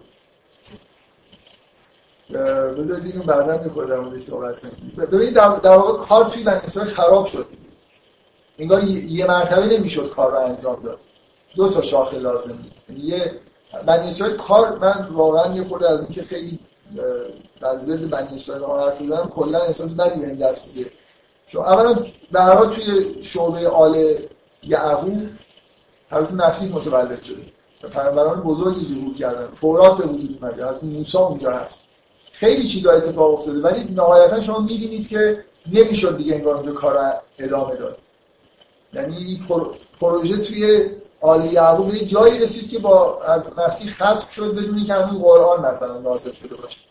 و قسمت اصلی که قرار نهایی باشه قسمت اسماعیل اونجا ساکن شده اول برای همین ساختن. مثل میگم من همش تعبیرم میگم من تعبیر نظامی میگم این نیروهای ذخیره. اینا یه نسلی اونجا قرار داده شده فعلا کاری بهشون نداریم. قراره که انگار اون نسل آل یعقوب برن یه خطایی رو بشکنن یه تلفات زیادی مثلا بدن و نهایتا وقتی که همه چیز اینجا تموم شد در هر حال توی آل اسحاق اون اتفاق نهایی قرار گرفت. اینکه می‌شد با یه شاخه کار انجام ده به نظر میاد پیش بینی اینه که نمیشه و این اتفاق داره میفته یعنی دو شاخه داره میشه رسالتی که هست. این چیزی که تو اینا دیگه تئوری نمی‌خواد. این به وضوح دیگه قرآن داره این حرفو می‌زنه. یعنی این صراحتی وجود داره. خداوند با این نیاتی دقیقا کعبه رو می‌سازه اسماعیل اونجا می‌ذاره. اون شاخه شروع میشه اسحاق و یعقوب و اینا ادامه پیدا می‌کنن و رسالت برمیگرده دوباره کنار کعبه. این چیزی نیست که تئوری نه اینکه آدمی حرفایی می‌زنه یه چیزایی رو توجیه می‌کنه. این کجا مستقل؟ اینجا مستقله. اصلا اینکه دیگه احتیاج تئوری نداره. مثل متن قرآن. اصلا وقتی که ابراهیم و اسماعیل دارن تو قرآن کعبه رو می‌سازن دعا می‌کنن که رسول مثلا بزرگ اینجا بیاد در این خاندان. قرار این اتفاق بیفته این شکلی نیست که اینا ندونن که این ماجرا چیه. نه ابراهیم وقتی از میگه انی از کن تو منظوریتی ببین مثلا همجوری احساس کنه ایداد می‌داد این پسرم از دستم رفت و بیابان بیچاره میدن. اصلا این شکلی نیست. یعنی ابراهیم خیلی خوب می‌دونه که اینجا ماجرای اتفاق میفته برای نسل اسماعیل در آینده. ولی رسالت توی آل یعقوب. بفرمایید. فکر می‌کنم با توجه جواب ابراهیم اصلا حرکت آخر حتما از یک جایشون باشه که قبلا ادامه پیدا نکرده. بخاطر اینکه قرار این آخرین حرکت باشه. و این آخرین حرکت باید تمام شواهد خود اصلاح خودش داشته باشه. خب. یه اشتباه گرفته نشه. و خب. اگر ادامه اون حرکت میبود شاید مردم خیلی تعجب نمی‌کردن یعنی گفتن که خب این همین روندی بود که ادامه داشت من قبلا حرفایی زدم در مورد اینکه چه حسنی داشته که یه همچین اتفاق خیلی وقت قبل مثلا تو جلسات تک رقمی شاید جلسه اول دوم. مسئله امی بودن پیغمبر اینکه اینجا فرهنگ خاصی وجود نداره اینا خیلی مهمه. در اینکه شما مثلا نزد حضرت زکریا فکر می‌کنید توی قوم خودش حضرت زکریا پیغمبر خیلی بزرگیه ولی تو قوم خودش کار به جایی رسیده که مثلا علمایی هستن. برای خودشون یه سنت های دینی به وجود آوردن. دیگه اصلا واقعا اگه چون مسیح اونجا متولد میشه و می‌خوام بکشنش. یعنی دین همراه خودش یه زمین های انحراف خیلی شدیدی هم میاره دیگه. یعنی وقتی محیط اون شکلی میشه واقعا یه قرآن رو توی آل یعقوب می آوردن خدا می‌دونه چه اتفاقی میفته همه اونجا سال فرهنگ و فرهنگشون کج موجه. اینکه قرآن یه جایی میاد که اصلا این فرهنگی به اون صورت وجود نداره. همه نه تنها پیامبر پیامبر امیه اصلا کلا مردم اونجا هستن که این حالت بیتمدنی منطقه به دلیل که زیزر نیست به دلیل که ویژگی های خاصی داره هیچ وقت اینجا خیلی آباد نبوده که همراه خودش مثلا فرض کنید یه فرهنگ خیلی خاص بیاره این خیلی مهمه. زمینه رو آماده می‌کنه که کتاب اینجا نازل بشه. مسیح می‌تونه اونجا نازل بشه. موجود تکوینیه. چیکارش می‌خوام بکنم حداقل سعی می‌کنن بکشن. نمی‌تونن دور معجزاتش رو تحریف بکنن. معجزات خودش داره انجام میده. کتاب یه خورده سخته. توی یه قوم بنی اسرائیل رسالتی که داشتن و انجام دادن این بود که فرهنگ بشر رو کلی ارتقا دادن.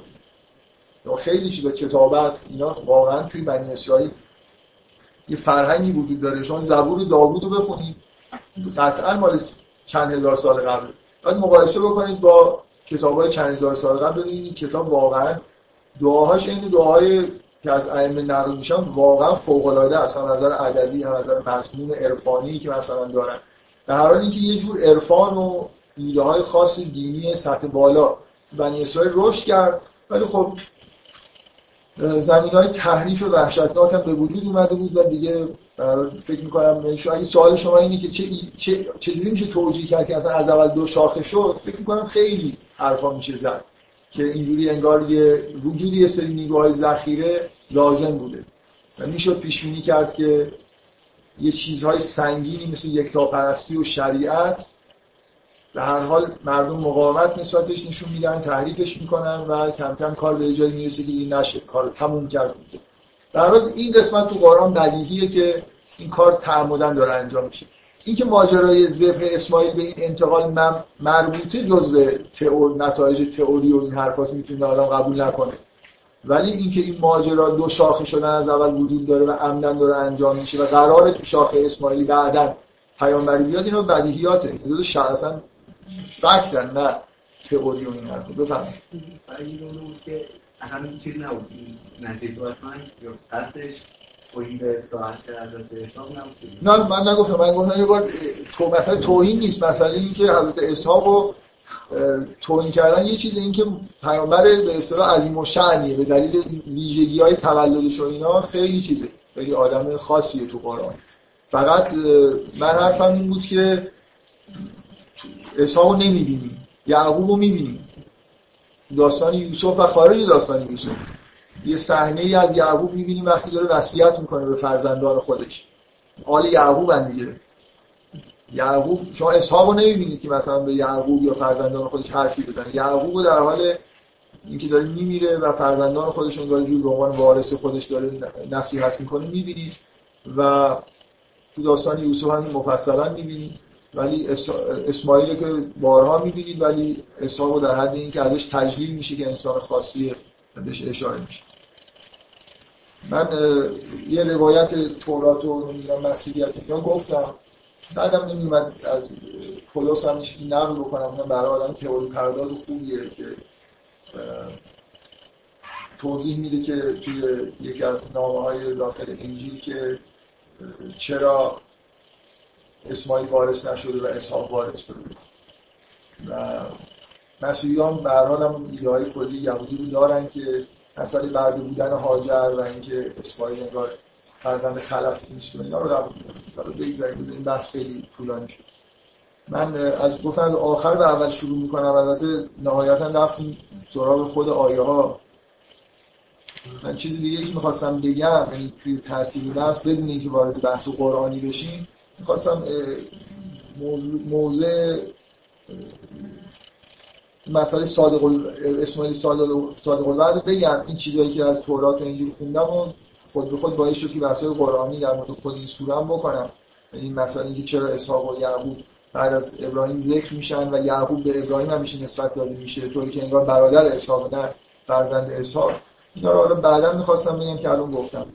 اینکه یه خورده بعضی از چیزایی که می‌خواستم بگم و فکر می‌کنم الان در موردش بحث نکنم بهتر مثلا در مورد روابط پدر و فرزند این حرفای چیزایی دفعه قبل گفتم جلسه آینده ادامه میدم. بحث رو دیگه یه جوری چیز نکنیم خیلی پراکندش نکنیم. و به اضافه اینکه من در مورد در مورد اینکه چطور مسئله اومدن فرشته ها پیش ابراهیم و لوط میشه ازش استدلال کرد که ابراهیم یه جوری شعن خاص کره زمین داره. دفعه قبل حرفایی زدم.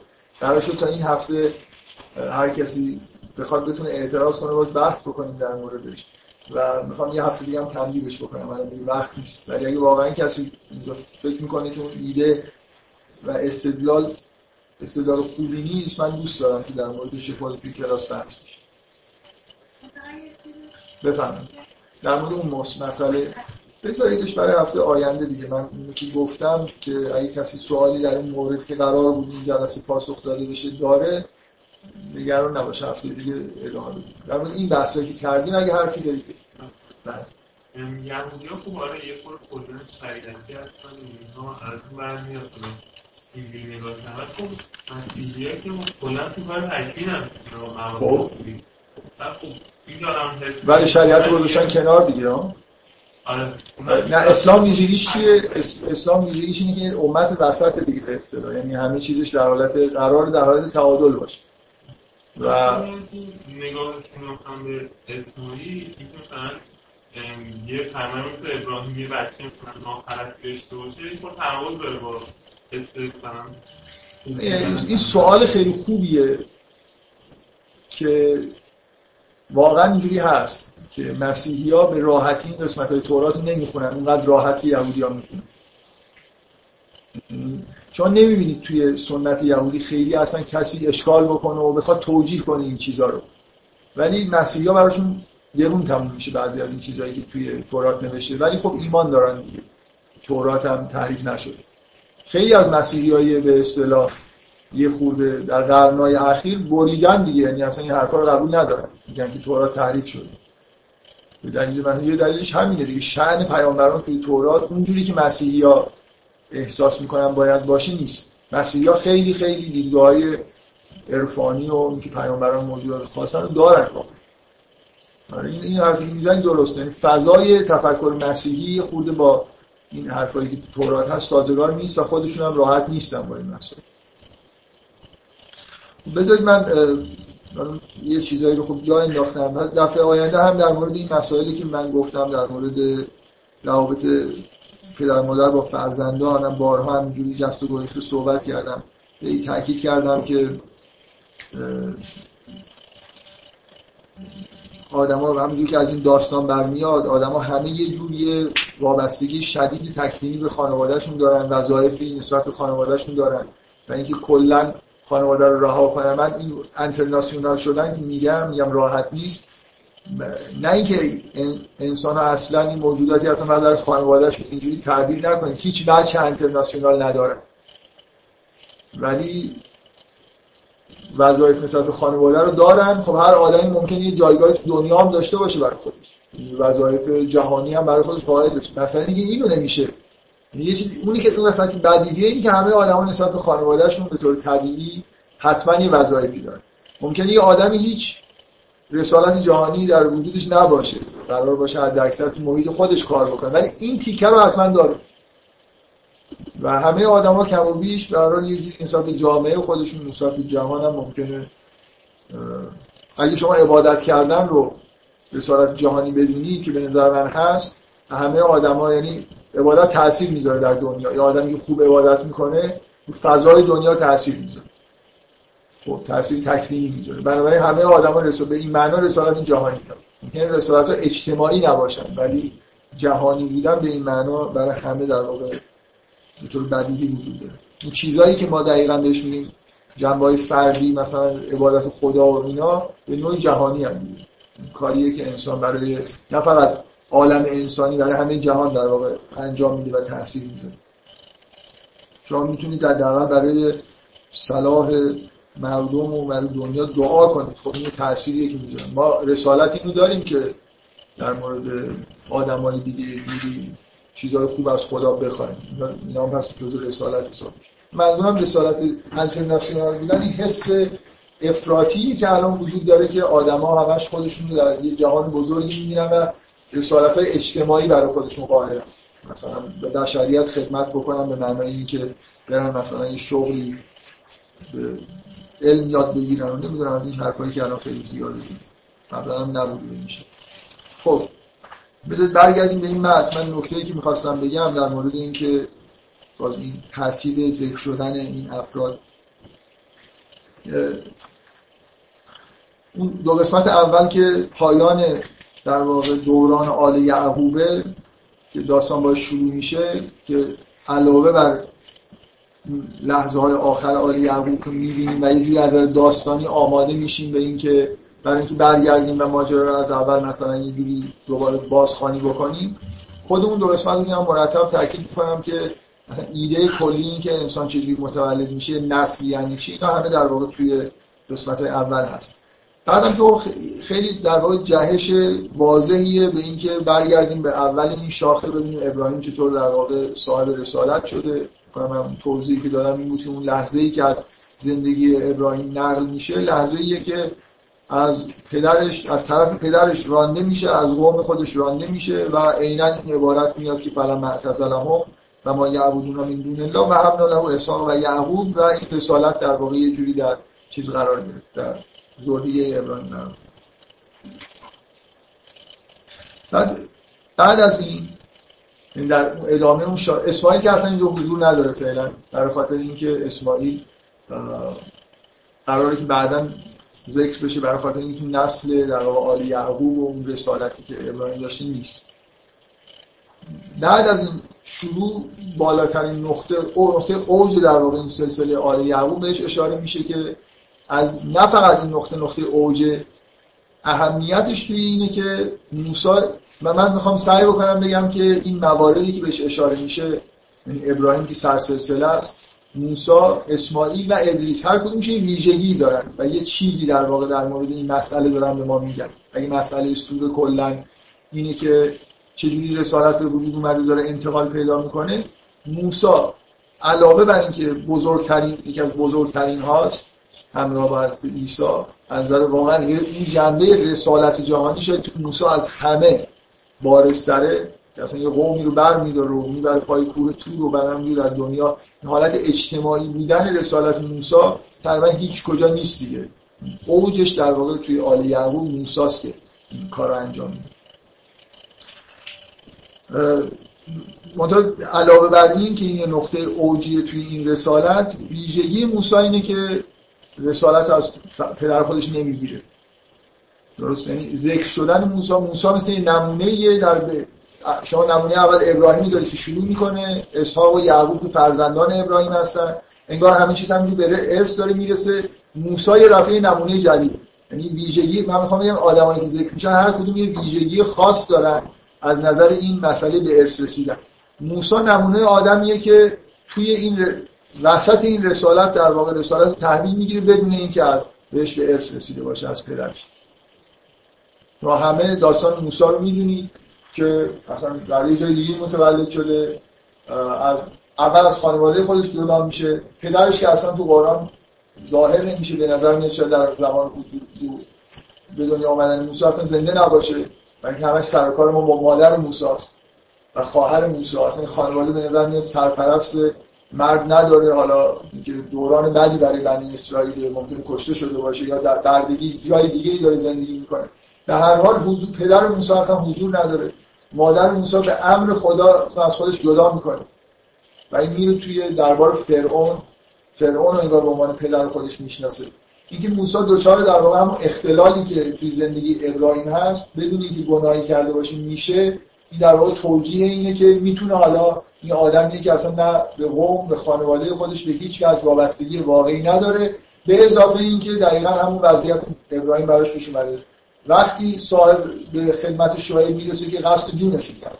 در حال از قوم خودش در واقع متواری شده. حالا دیگه هیچی نداره. هیچ پشتی هیچ ریشه ای در واقع انگار جایی نداره و این یه جوری در اون توجیهی که من کردم آمادگی اینو بهش میده که بتونه وارث اون رسالتی بشه که رسالت جهانیه یعنی قوم و قبیله و چیزایی هیچ ربطی نداره. و همه داستان موسی اینجا ذکر نمیشه. در واقع موسی بهش اشاره میشه ولی ما داستان موسی رو می‌دونیم چیه. و می‌دونیم که موسی از پدر خودش از شعیبه که انگار این رسالت در واقع می‌گیره. خب؟ بنابراین موسی ویژگی خاص داره که اینجا قید شده. من می‌خوام حرفم اینه که موسی فقط اینجوری نیست که آدم بزرگی و داره بهش اشاره میشه. ویژگی خاصی از محتوای این سوره داره و داره بهش اشاره. همه پدر و پسر نبودن همش خانوادگی نبوده. و هارون هم برادر موسی موسی دقیقا یه جوری باز مثل آدمیه که حالا حکم قراردادی بهش رسیده و در فرزندش مثلا این انتقال پیدا نمی‌کنه. در خود بنی اسرائیل هم کاهنا توی چیز هستن به اصطلاح. کاهنا از طرف هارون بیشتر انگار ادامه پیدا می‌کنن و توی نسل لاوی هست. برای ما یه چیزی می‌دونیم.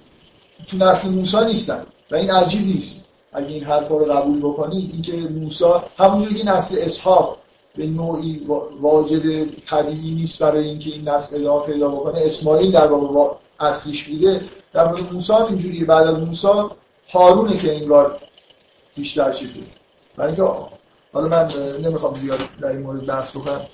نکته مهم اینه که اولا اینجا در واقع یه چیزی که داره غیر میشه موسی از پدر خودش نمی‌گیره پس همچینی ممکنه.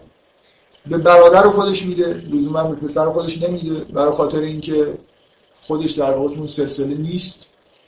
به طور طبعی انگار در یه لحظه خاصی وارد میشه. این اینا واضحه که یه جوری می‌خونه برای با این حرفایی که ما زدیم. انتظار نباید داشته باشیم که لزوما نسل موسی وارث این رسالت بشه.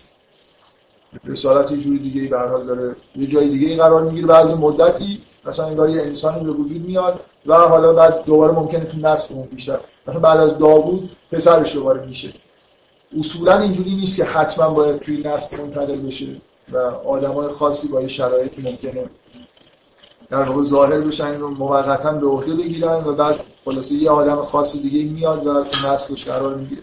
من حرفی می‌زنم طبیعی بودن اینه که به طور طبیعی تو نسل انسانی به پسراش می‌رسه به فرزندش مثلا می‌رسه ولی اینکه به برادرش منتقل بشه جای دیگه بره اینا هم اتفاق افتاده. موسی نمونه آدمی که از پدر خودش به ارث نمی‌رسه واجد یه شرایطی میشه و اینو در واقع به عهده می‌گیره و بعدا به برادرش این کار منتقل هارون چه ویژگی خاصی داشته که پسر موسی نمی‌تونه داشته باشه؟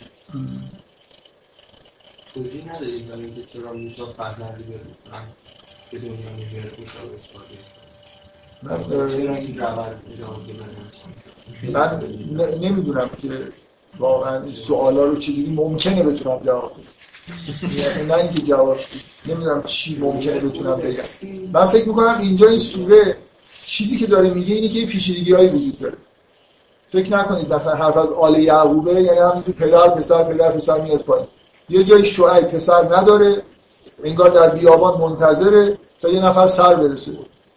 و اینکه ببینید یه چیزی من, من می‌خوام بگم که اگه شما ایده کلی این سوره سوره رو پذیرفته باشید اینکه این رسالت یه جوری لازم نیست توی نسل قرار ده. انگار در زمان حالم میشه به یه نفر منتقل بشین. خیلی نکته مهمیه دیگه. من می‌خوام بگم اینکه موسی اینجا ذکر میشه چیز مهمی داره در واقع به ما میگه.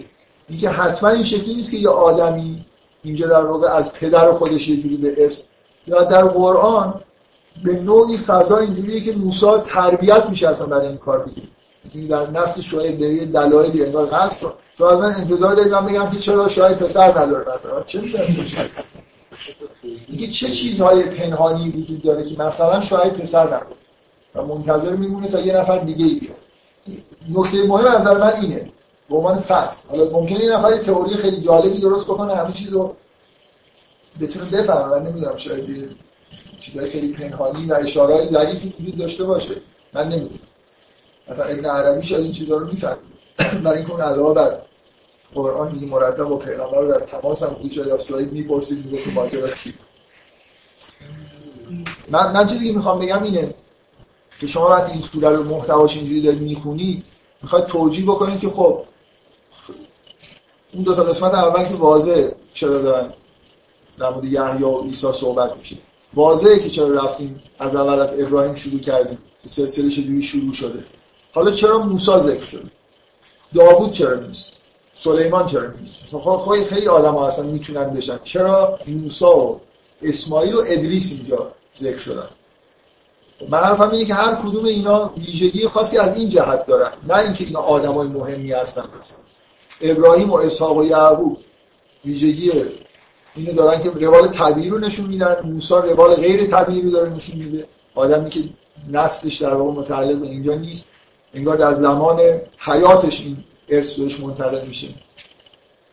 اینکه هارون هم وضعیتش طبیعی نیست یعنی اینکه برادر موسی و این داره بهش جوری انگار منتقل صاحب این میراث میشه. و همینجور اسماعیل که غیر طبیعی ترین وضعیت از این نظر داره که به نظر صاحب این ارث بوده و ارث ازش درست دوال موساست دیگه. این ارث رو داشت و به کسی دیگه داد. یه جوری اتفاق خیلی خاص در موردش افتاد. من دارم سعی می‌کنم این روال رو بگم که سوره رو اگه بخونید حالا چجوری می‌تونید معنی بدید به اینکه این پیامبران این افراد انتخاب شدن و داره در موردشون صحبت میشه؟ بفرمایید. یه پیشنهاد من دارم برای چی؟ برای اینکه اون اون آیاتی که روش رفتی صدری و ادامش و اونجا که البته موسی می‌خوان که برای من در حال از از برو می‌خوان که یه همکار یا کمکی یه, یه چیزی آره. درخواست می‌کنن؟ یه آدم همسن خودشون احتمالا کمابیش احتیاج نری بچه ای به خاطر اینکه قراره که کمکشون باشه تو برخورد با فرعون به هر حال می‌خوان یه جور به هر حال اجازه بده. این که این که هارون در اثر نیاز و دعای موسی صاحب این رسالت میشه و به طور غیر عادی هارون و موسی همزمان رسالت رو دارن. یعنی دو نفرشون در واقع رسالت رو به عهده می‌گیرن. این ویژگی خاص این دو نفره. چون به طور طبیعی از حرفای من احتمالا نتیجه که می‌گیرید اینه که خب در هر لحظه یه نفر این رسالت رو داره. ولی صراحتا در قرآن اینجوریه که این دوتا با هم دیگه این رسالت داره و اینکه موسی اینو خواسته. آره میگه که میگه برید پیش فرعون و بگویید انا رسول رب العالمین. رسولش مفرد میاره. اصلا من یه بار به عنوان مثالی از اینکه تو قرآن با انحراف از قواعد گرامری چجوری مفهوم بیان میشه این مثال زد وقتی موسی و هارون میگه برید پیش فرعون عربیش اینه که باید بگی که بگی که انا رسول لا رب العالم یعنی ما دو فرستاده خود ولی تو قرآن اینجوری میگه بگید بگید انا رسول رب اصلا از گرامری غلط ما تک فرستاده خدا هستیم. مثل اینکه رسالت برای موسی سنگین بوده حالا با وجود همه ویژگی هایی که داره و دو نفری دارن رسالت رو حمل می‌کنن. و اینکه موسی اینو خواسته. این نتیجه دعای موسی شکی تو این نیست که موسی دیگه به صراحت تو قرآن هست. از خدا خواست و خدا هارون. این که میگه وهب له هارون یعنی اون دعایی که موسی کرد در واقع اجابت کرد. در حال موسی و هارون همزمان رسول خدا هستن. نه اینکه موسی هارون بعد از موسی جانشین موسی شده باشه. مثلا این جواب من نمی‌دونم این اتفاقات چجوری افتاده چرا شاید اینجوری شده و واقعا هیچ ایده ای ندارم. می‌خوام من حرفم اینه که اینو توجه بکنید که این چهار موردی که ذکر میشه ابراهیم به دنبالش اسحاق و یعقوب و موسی و هارون اسماعیل و ادریس هر کدومشون یه ویژگی دارن از نظر این مسئله وراست مسئله وراست رسالت مثلا الهی. حرفم اینه. من بیشتر از این اصلا نمی‌خوام تو نمی‌تونم توضیح بدم. چرا چرا مثلا یه سوال چرا بعضیا بدون وارث میمونن؟ حضرت زکریا بدون وارث مونده بود. هرچی هم موند نه از موسی از راه نرسید دیگه خلاص دست به کار شد و دیگه گفت من میترسم اصلا هیچ کسی نیاد و هر صبر کرد تا خلاص حضرت یحیی در انتهای زندگیش بهش داده شد. حضرت شعیب من نمی‌دونم به هر حال خیلی آدم صبوری بود دختر داشت پسر نداشت و مون در بیابان تا از موسی از کار من می‌خوام یه اشاره به چیز فرقه ای بکنم. در از روز اول کنم جلسه اول من حرف بزنم که نمیشه در مورد سوره مریم هر چه حرفای فرقه ای از اینجا اصلا بحث مستقیما در مورد مسائل مورد اختلاف شیعه و سنی. من یه بحث فرقه ای که باز کردم که بدیهیه و ضروریه که باید در موردش بحث بکنیم وقتی در این سوره حرف می‌زنیم اینه که سلسله انبیایی که در قرآن می‌بینیم شیعه به چیزی مشابهش اعتقاد داره با خیلی ویژگی های مشترک. و اهل سنت اصلا همچین چیزی رو اعتقاد ندارم. من از یه نفر نقل کردم که همین حرف رو بهش می‌زدم اصطلاح ریاضی خوبی به کار بود که اهل سنت میگن که پیامبر ما نقطه سینگولار. نه قبلی داره نه بعدی داره همینجوری. و مثلا اومده کتاب بهش دادم و تموم شده رفته. و این سینگولار بودن با فضای کلی قرآن خیلی سازگار نیست. با این حالتی که تو قرآن هست که رسالتی هست داره به ارث می‌رسه آدما اصلا جانشین برای خودشون می‌خوان و اینکه این پیامبران یه جوری به حال حالا من توجیه اهل از طرف اهل سنت گفتم خب توجیه می‌تونه این باشه که چون قرآن به وجود اومده اصلا رسالت تموم شده و دیگه اینجا اصلا چیزی وجود نداره. ادامه وجود نداره که خب جواب خودم سوال کردم خودم سعی کردم جواب بدم. این نکته که می‌خوام بگم اینه که باز از شباهت هایی که وجود داره اینکه در قرآن به سراحت داره به نظر من تو سوره مریم به این موردی اشاره میشه که یه نفر وارث نداره. صاحب فرزند ذکور نشده. به کی منتقل کرده؟ به داماد خودش. اصلا مونده یه نفر پیدا کرده دامادش شده و بعدش منتقل کرده. یعنی یه جوری یه موردی که در قرآن ذکر شده باز شباهت داره به چیزی که شیعه در مورد وراثت حضرت علی در مورد حضرت پیغمبر میگه. یعنی مثل اینکه داماد یه جوری مثل جانشین پسره. اگه یه نفر پسر همین الان هم مردم این احساسو ندارن. طرف های پسر نداره داماد واقعا خانواده‌ای که دختر ندارن عروساشون خیلی خوشبختن معمولا. خیلی وقتا من واقعا می‌دیدم این این همه جنگ بین مادر شوهر و عروس. مادرایی که دختر ندارن یه جورایی عروس رو مثلا یه جوری بهش مهربانی خاص می‌کنن برای اینکه ممکنه به عنوان دختر خودشون حداقل بپذیرن به طور طبیعی اتفاق. اینکه یه مورد تو قرآن هست که به نظر من داره روش تاکید میشه وارثی وجود نداره و کسی از بیابان میاد و مثلا وارث میشه اولش اولین کاری که شاهد می‌کنه عقد چیز میبنده دخترش در واقع با موسا با هم دیگه به اصطلاح جوری ازدواج می‌کنن بعدا در طی هشت یا ده سال که قطعا ده سال بوده مثل اینکه که در کنار شعیب موسا پرورش پیدا می‌کنه و بعدا صاحب رسالت میشه. همراه با موسا یعنی از نصف نصف حالا 75 20 میلیون درصدش چقدر بوده. ولی اینکه شراکت در رسالت به وجود اومده این پدیده مخصوص حضرت موسی و هارون. خب. این با من دوباره برمیگردم. یه خورده به این آیه هایی که مربوط به حضرت موسی است به یه دلیل خیلی خاصی. ولی فعلا که می‌خوام بگم که این چهار تا قسمتی که پشت هم داره میاد ویژگی هاشون چیه؟ حالا بذارید بعد از موسی در مورد از اسماعیل و ادریس هم اشاره کوتاهی بکنم. اگه وقت شدم یا الان یه خورده در مورد یه مسئله یه بیشتر توضیح بدم. در مورد آیه های دیگه ای که در مورد حضرت موسی هست. حضرت اسماعیل هم که ویژگیش قبول دارید حضرت موسی ویژگی خیلی خاص داشت و یه جوری اشاره کردم بهش اینجا جا داره دیگه. رسالت قطع شده یه جایی یه آدمی میاد رسالت رو به عهده می‌گیره و با برادرش به عهده می‌گیره و بعدا حالا در نسل یکیشون ادامه میده در مورد اسماعیل درست یه جوری برعکس ماجرا. اسماعیل وارثه. این انگار این ویژگی رو داره به یه دلیل خاصی این حکم تعلیق بهش تعلق می‌گیره و حکم رو به کسی دیگه میدن و نسل یه جای دیگه داره ادامه پیدا می‌کنه. من از این تئوری خودم استفاده بکنم. تئوری من نیست یا من شما می‌تونید متون قدیمی در مورد این جور چون ما الان یه جوری همه چیز برامون انگار کلا دیدگاه ما نسبت به دنیا خیلی خیلی این ویژگی که چیزای رندوم اتفاق میفته زیاد شد مردم اصولا احساسشون قبلا این بود که هم مردم عوام که همین چیز حساب کتاب کنه مثلا این این عبارت که فرزند پسر سر پدره فکر می‌کنم این چیزی بود که بعد عرفای مثلا درجه بالا می‌گفتن. مردم هم یه جورایی احساس می‌کردن که یه چیزایی در وجود پدر. ما الان حد اکثر ارث به صورت یه رشته دی ان ای هست اینا مثلا با هم قاطی میشن. اونم قاطی شدنش رندومه دیگه معمولا. مثلا معلوم کجا میپیچه ویژگی مادر میاد یا پدر میاد. اینکه یه چیز معنوی وجود داره مثلا یه واقعه معجزه آسایی مثل تولد خلقت مثلا یه چیزی یه معنایی داره انسان. مثلا اعتقاد به اینکه این آدم ها در یه عالم دیگه هستن دارن یکی یکی نوبتشون میشه میان به این دنیا. من خیلی نمی‌خوام بگم این تصورات درسته.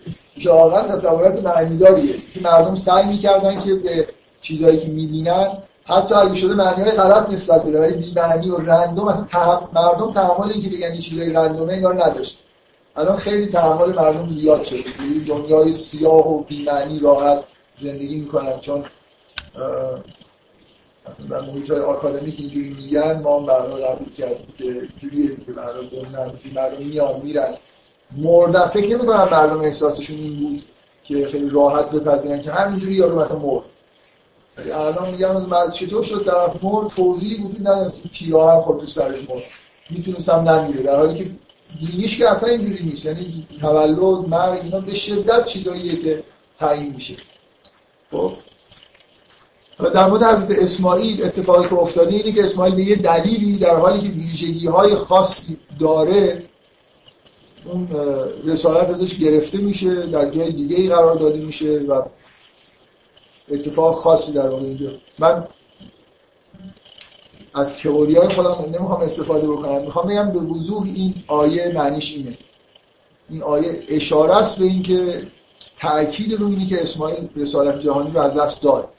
که میگه که وذکر فی کتاب اسماعیل انه کان صادق الوعد و کان رسولا نبیا و کان یامر اهله به صلات و زکات و کان عند ربه مرضی اینکه اهل خودش رو یعنی محدود شد رسالتش به اینکه به خانواده خودش بگه. من یه چیزی که دفعه قبل نگفتم این بود که همین شاهدیه برای اینکه این اسماعیل اسماعیل خودمون. اسماعیل پسر ابراهیمه. این که قوم نداره اصلا دیگه. شما پیغمبری می‌شناسید که فقط به زن و بچه اصلا کسی اونجا نیست به از زن و بچهش متوجه هست این آدم تو بیابانه. چند نفر اطرافش میگه کانه یامر اهل و به صلات و مگه میشه رسول نبی داشته باشیم اسماعیل صادق الوعد هر کی پسر حزقیل نمی‌دونم پیامبر. بعد این رسالتش این باشه که تاکید تو قرآن تاکید بکنی زن و بچه‌شو دعوت می‌کنه در واقع قوم این آدم همین زن و بچه اصلا کسی اونجا حضور نداره. این خالی بودن اطراف اسماعیل که رسالتش داره تبلیغ می‌کنه می‌خوره با اینکه تثبیت می‌کنه با اینکه همه اسماعیل دیگه در بیابانه و داره این کار انجام میده. و روال سوره هم که اون آل یعقوب در واقع گفت انگار به بزرگترین قسمتش که موسی بود رسید. قبلا هم که یحیی و عیسی آخرش دیده بودیم حالا برگشته دوباره از اسماعیل که اینجا چه اتفاقی افتاد؟ اسماعیل در واقع رسالت رو تحویل داد اون چیزی که شایستگیشو داشت و براش خلق شده بود و یه جوری در واقع ازش گرفتن. به دلیل یه مسائلی که پیش اومده بود اون لحظه که وعده می‌داد که من صبر می‌کنم با تصور این بود که حضرت ابراهیم قرار بکشدش. و گفت من صبر می‌کنم. من فکر نمی کنم اینجا واژه صادق الوعد صرفا اشاره به این باشه که اونجا رو خوب صبر کرد. تا آخر عمرش خوب صبر من تصورم از حضرت اسماعیل شما یه آدمی رو تصور بکنید که استعدادهای فوق‌العاده‌ای مثلا تو زمینه علمی داره. بعد یه اتفاقایی میفته تو زندگیش و نمی‌تونه بره دنبال تحصیل. یه فشاری بهش میاد دیگه. در تمام طول زندگیش یه فشاری رو داره تحمل می‌کنه و باید صبر کنه. اسماعیل به نظرم تمام زندگیش اینجوری گذشته. این مرد بزرگ با مثلا احتمالا بلاغت فوق العاده. شما موسی رو می‌بینید بلاغت نداره. چرا میگه که موسی هارون؟ برای اینکه لاغر اون, اون حرف بزنه. موسی ساخته نشده برای اینکه یه همچین رسالت عظیمی رو داشته باشه. متوجه این نظر تکوینی. چون مطمئن باشید اسماعیل انسان بسیار فسیحیه مثلا همه ویژگیاش اینه که می‌تونه رسالت های اجتماعی داشته باشه. بعد توی بیابانی داره با زن و بچه‌اش زندگی می‌کنه و فقط همه این قدرتش صرف این میشه به همین دو سه نفر. مثلا بگه نماز بخونید و زکات بدید و یه جور فشاری در واقع داره بهش میاد که این صادق الوعد معروف این قسمت ها میشه. یعنی خیلی خوب صبر کرد قرار شد که دیگه اون آدمی که قرار شد بشه حالا فکر می‌کرد در اون لحظه میمیره. ولی کلا واگذار کرد دیگه همه چیز زندگی خودش رو و بعدا با اهل خودش در واقع زندگیش رو ادامه داد و و کان به این مرزی داد. اگه تو دنیا نشناختش ولی این برای خودش مقام خاصی پیش خدا داره دیگه. شما با توجه به یکی از حرفای شما که این کسی انتظار میشه داشته کسی که یه اعتراضیشو برونه که نخواد من می‌خوام این حرف بزنم. من میگم وقتی که قبلا تئوری من این بود که شما وقتی تو نسل مثلا قرار ریاضیدان بشی حالا ولی نشدی. توقع اینه که بعدا این اتفاق بیفته خلاصه. مثل اینکه مثل ببین رابطه پدر و فرزند رابطه خانوادگی از در خداوند رابطه واقعیه. چون خدا می‌خواد یه چیزی رو اینجا بذاره به یه دلایلی نمی‌ذاره. نزدیکترین که بعدی فرزندان و نسل این آدم. ایشون چیزی که می‌خواد بگه من حرفش قطع کردم من این خودم می‌خواستم بگم اینه که اینه که شما از این کل این ماجرا این به وجود اومدن نیروی ذخیره اینو رسالت پیغمبر از اسماعیل انگار داره به ارث می‌رسه. یعنی اسماعیل وقتی صرف نظر می‌کنه از این رسالت اینجوری نیست که دیگه این پاک بشه. مثل یه چیز واقعا انگار در آسمان میمونه. و زمان هم که می‌گذاره با اجازهتون طبق تئوری های من زمان یه جور بزرگش انگار داره می‌کنه و بعد مثلا بعد از هزاران سال اینه که در واقع به پیامبر داره می‌رسه. پیامبر از کی می‌گیره رسالت خودشو؟ پیامبر از این می‌گیره که به نوعی در واقع اسماعیل انگار از یه چیز بزرگی گذشت. یه چیزی رو ذخیره کرد واقعا به معنای واقعی کلمه. دقت می‌کنه من توجیه هم برای اینکه اصلا چرا این اتفاق افتاده؟ چرا اسماعیل رو محکوم به مرگ کردن؟ و قرار شد که بگذره از این رسالت. رسالت رو به اسحاق دادن. اونجا یه جوری با یه دستاندازی مثلا به یعقوب رسیده. و بعد ادامه پیدا کرده. در حالی که این آدم بوده آدمی که مثلا یه ویژگی های خاصی برای این کار داشته. اینه که اینجا در واقع یه چیزی واقعا به معنای واقعی کلمه تو نسل اسماعیل یه چیزی میمونه. که بعدا قراره که به پیغمبر برسه. پیغمبر ما برسه. این که یه اثر تکوینی توی گذشت اسماعیل و اون اتفاقی که برای ابراهیم و اسماعیل وجود داره من باز من میگم این حدسه اینا چیز اینا رو بعضی چیزا رو میگم فکتن واقعا تو قرآن چیزی نوشته. این یه جور در واقع نتیجه یه تئوریه که میگه که شاید اینجوری بوده. شاید یه نفر توجیه بهتر داشته باشه. من فکر می‌کنم با متن سوره مریم یه همچین تصوراتی تو ذهن آدم ایجاد میشه. حالا ممکنه یه نفر بیاد خیلی ذوق خاصی داشته باشه ارتباط های خاصی داشته باشه با بعضی از مقامات تکلیمی و بتونه حرفای بهتر و جالبتری بزنه که همه چیز مثلا قشنگ توجیه بکنه. در من فکر می‌کنم که ماجرای اسماعیل که انتقال در واقع صورت گرفت رضایتی که اسماعیل به مرگ داد و در واقع رسالت رو واگذار کرد نتیجهش اینکه چرا اسماعیل کشته نشد؟ خوبیش همینه دیگه. کشته نمیشه و زندگی می‌کنه صبر می‌کنه و این رسالت انگار یه جوری یه جایی میمونه و تبدیل یه رسالت بزرگی که میشه که بعدا در واقع اصابت می‌کنه در همون منطقه. بفرد شما که در هست که قرار انتقال پیدا کنه و آدم اگه خودش بود بشه نشد حالا اگه تقصیر خودت نباشه من میگم که به نظر میاد وقتی که یه چیزی به تو داده شده تو برای خاطر خدا. توی شرایط خانوادگی خاصی پیش میاد مجبور میشی که از یه سری ویژگی های خود صرف نظر بکنی برای اینکه ضرورت های واقعا به وجود اومده. به نظر میاد که یه جوری عجیب به نظر میاد. اگه اون چیزی که بهت دادن چیکار می‌کنن؟ پس می‌گیرن مثلا نظر. یه جوری توی دنیا انگار باقی میمونه. کجا میره؟ طبعا انتظار داره آدم یه جایی در نسل خودت مثلا اون ویژگی ها ظاهر بشه. دوباره من اینو به عنوان تئوری یعنی که میگیم برای خاطر خدا یعنی من اول لذت ببرم اینکه تو نسل من باقی مونه نه من نمی‌دونم. باید لذت ببرم. یعنی من برای میگم که اصلا خداوند اثرش اینه نگو جایزه. ابراهیم لذت برده دیگه. مثلا بذار اینجوری بهت بگم. تو یه جایی مثلا فرض کن یه ویژگی هایی داری مثلا می‌تونی ریاضیدان بزرگی بشی. خب اولا طبق این حرفایی که من می‌زنم یه جای خالی برای ریاضیدان وجود داشته. قرار یه آدمی ظهور بکنه یه کاری مثلا تو دنیا. حالا اگه من ریاضی ریاضیدان چیز خوبی نبره نمی‌دونم دنیا دنیا چقدر ریاضیدان احتیاج داره. و حالا اومدیم و تو مثلا به دلایل این کار نکردی. اگه این ظهور یه آدمی که قراره یه کارایی بکنه حالا ممکنه یه خورده به تأخیر بیفته ولی خداوند صرف نظر که نمی‌کنه که. ببین خدا خدای مشیت های ثابتی داره.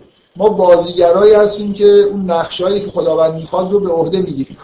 دقیقاً همینجا می‌خوام خب یکم حس یک حس اینو پیدا می‌کنم که دنیای جنتی جنتی تو ما داریم اجرا می‌کنیم. واسه خدا ما نیست که حالا مثلا یه سری کار وجود بیاد آخرش قراره که یه سری جواب بگیره. خب برای این تشریح چی میشه. یک الگوریتم جالبه. ولی ببینید من قرار یه پیامبری ظهور بکنه خب؟ یه آدمی به دلایلی مثلا فرض کن خلق شده که این کارو بکنه نمیشه. خب اینجوری نیست خدا خب پیامبر نشد دیگه و پیامبر ظهور نکنه. یه پیامبری ظهور می‌کنه خلاصه. چجوری این اتفاق میفته مثل یه انتقالی صورت می‌گیره. حالا ممکنه چند سال زودتر دیرتر. این سال و ایامی که ما میشماریم خیلی چیز نیست خیلی اعتبار شکلی نداره. به هر حال یه نسلی مثلا قرار به وجود یه ریاضیدان یه دانشمند یه چی حقایقی رو خداوند قراره که در دنیا آشکار کنه. توسط یه آدمایی. به هر حال این کار می‌کنه. من نمی‌دونم این مثل اینه که ما اتفاق برای شما ما ما در واقع من قبلا هم فکر کنم به این مناسبت دیگه این حرف رو زدم. هیچ اشکالی نداره شما دنیا رو اینجوری تصور بکنید. مثل یه نمایشی که تا حدود زیادی معلومه توش چه اتفاقی میفته ولی معلوم نیست شما کدوم نقش رو بازی می‌کنید. شما انتخاب می‌کنید که تو نقش کدومی که از این نقش های نمایش پیغمبر میشی هیتلر میشی هیتلر می‌تونست اسمش چیز دیگه ای باشه. ولی یه آدمی در آلمان ظهور می‌کرد و این کارا رو تا انجام میده این جبری به معنای اینکه شما مجبورید کاری بکنید اصلا نیست. ولی روال کلی دنیا تا حدود زیادی اراده خداوند در دنیا از یه جایی شروع شده به یه جایی می‌رسه. شما نمی‌تونید دنیا رو اینجوری که خدا مثلا خواسته عوضش بکنید خدا می‌خواد پیامبرانی ظهور بکنن خدا می‌خواد که اتفاقای خوبی بیفته این اتفاقا میفته یا آدمای گمراه میشن حتما. ویژگی بشر اینجوریه. شما می‌تونید جز اون نقشای آدمای گمراه رو بازی بکنید به اون سمت کشیده بشید یا به سمت آدم, آدم خوبی باشید. اختیار دارید. برای خدا مهمه که آشغال به وجود نیاد. ژنتیک الگوریتم نیست. تمام سعی خودش به طور طبیعی در واقع خداوند کاری که باید بکنه. رو می‌کنه که همه در واقع حرفای خوب و همه شنیده باشن. دعوت بکنه که بیاید نقشه خوب بازی کنید. ولی خب حالا آدما میرن نقشه منفی بازی می‌کنه نقش منفی جاذبه ای داره دیگه. سینما هم دیگه خیلی دوست داره نقش منفی بازی کنه حالا در هر حال چیزی که من دارم میگم اینکه اسماعیل اینجا ویژگی خاصی داره و به رسالت پیامبر به نظر من کاملا مربوطه. یعنی این صرف نظر کردن این ویژگی که اسماعیل اینجا داره یه جوری در نسل خود اسماعیل انگار یه آمادی پتانسیلی باقی میمونه از گذشتی که اسماعیل می‌کنه. حالا این چیزیه که حالا چه نسل به طور طبیعی. من میگم پتانسیل ها به طور طبیعی به تو نسل منتقل میشن مگر اینکه یه اتفاقای خاصی بیفته. یه یه چیزی از حضرت اسماعیل انگار اینجا باقی مونه یه پتانسیلی برای یه رسالت مثلا بزرگ. همونطوری که اسماعیل خودش می‌تونست داشته باشه و اینو. اصلا وقتی از یه چیزی برای خدا صرف نظر می‌کنی خدا معمولا برش اینجوری خدا خیلی هدایا رو به این شکل نمیپذیره. مثلا از ابراهیم اسماعیل رو هدیه می‌کنه خدا قبول می‌کنه که تو این کار کردی ولی خب اینجوری نیست که اسماعیل مثلا واقعا بمیره. یه چیزی به حتی به یه چیزی بهتری از اون که می‌ذاره تبدیل میشه. خب. من داشتم میگم که خب حالت دیگه اینه که تو همون فرد به صورت دیگه اجرا بکنه یه حالت. خب بازم آره. آره. این اتفاق اتفاقای عجیب و غریب ممکنه بیفته یه آدم کاملا این که شما دارید میگی من فکر می‌کنم به طور بدیهی یه چیزایی وجود داره قواعدی وجود داره من من واقعا نمی‌خوام خیلی وارد شما اشاره هم به این چیزا کردم یه اتفاقی که به نظر من میفته اینه که آدما وقتی ویژگی و استعدادایی دارن و موانعی در واقع مانع از این ویژگی یا ثمر خود این آدما ویژگی ها جدید پیدا می‌کنن. مثلا توی دوران بچگی فرض کنید اتفاقی میفته برای آدمی و اون چیزی که باید بشه نمیشه. خب یه چیز دیگه ای میشه.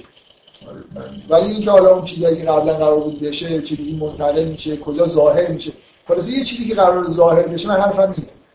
خداوند کلا داره چیزهایی در دنیا ظاهر می‌کنه.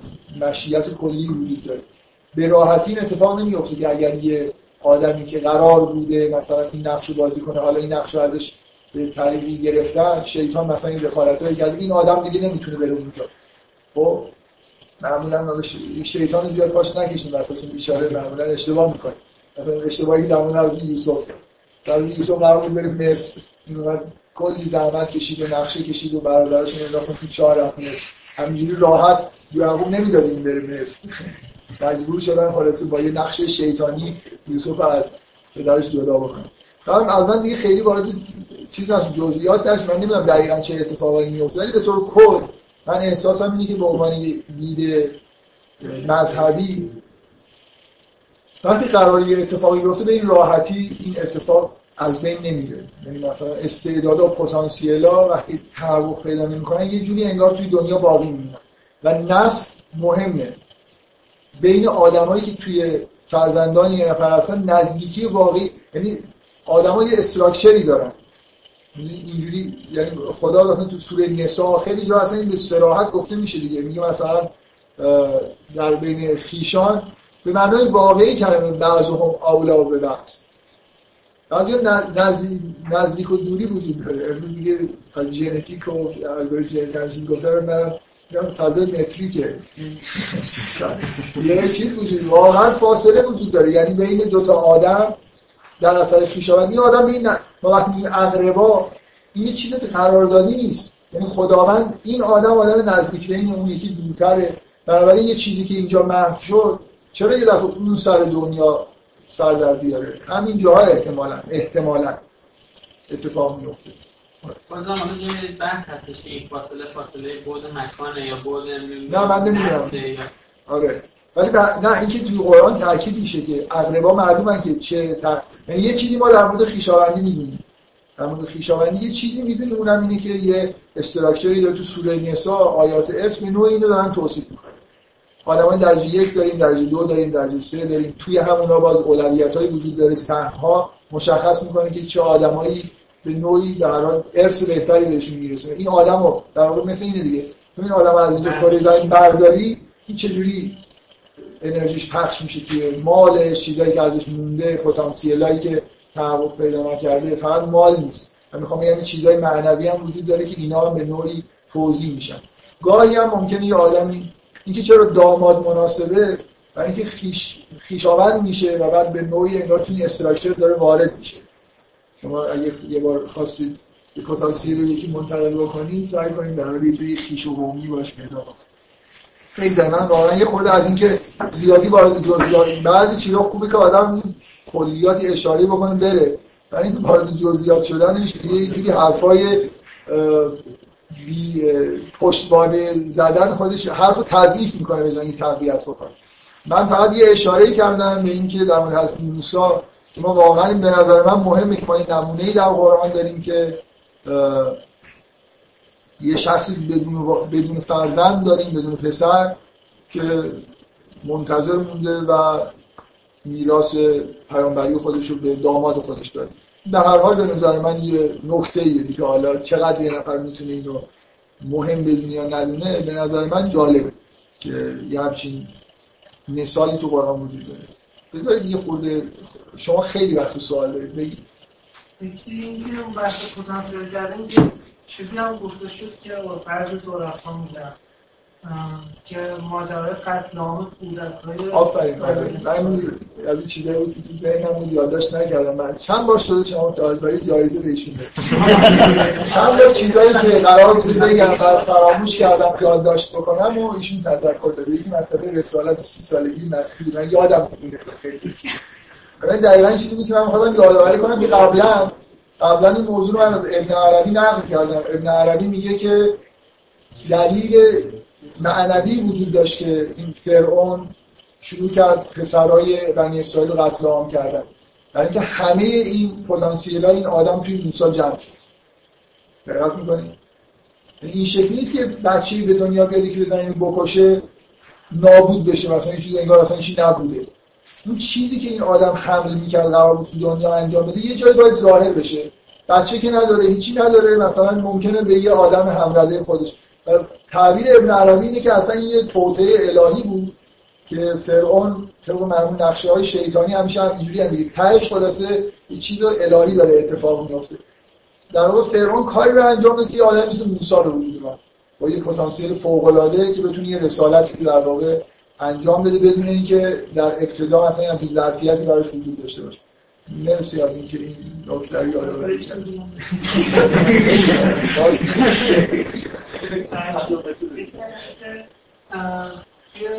اون اینجا که به استایل اشاره می‌کنه من میگم که به داستان زد بهش اشاره می‌کنه همون استاد غربت به ما اشاره می‌کنه برای تنها برای اینکه تنها جایی که ما اسماعیل می‌بینیم وعده میده اونجاست دیگه کار.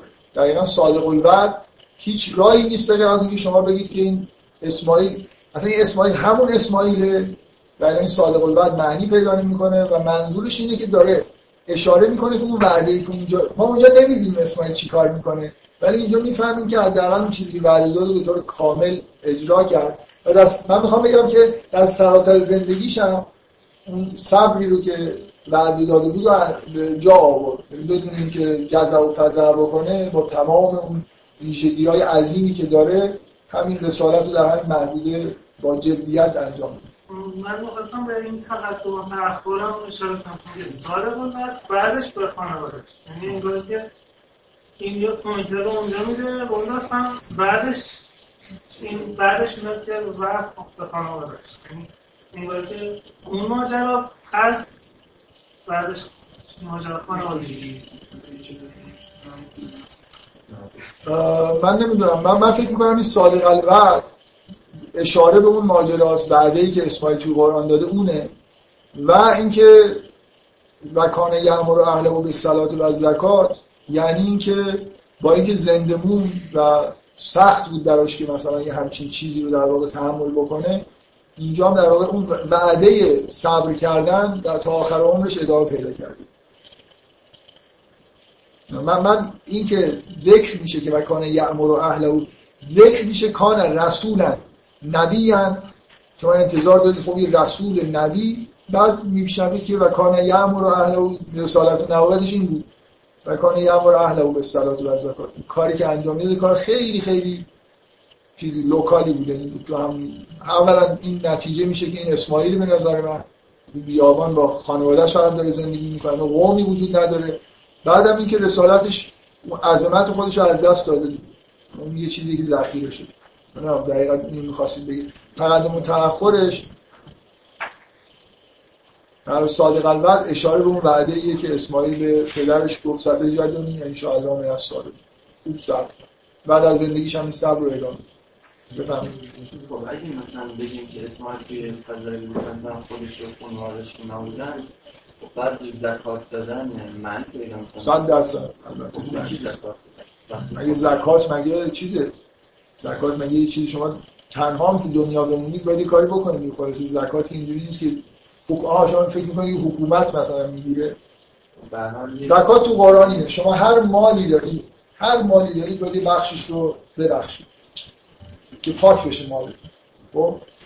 اون بیابان دیگه اینجوری نیست که این آدما مثلا جایی نمیرن هیچ کم نمیاد که. حالا مثلا شما می‌خواید بگید که چون خودشونن اولا آدما بین توی خانواده میشه زکات کنید مال می‌تونید بخشی از درآمد خودتون مثلا به آدم ضعیف‌تر.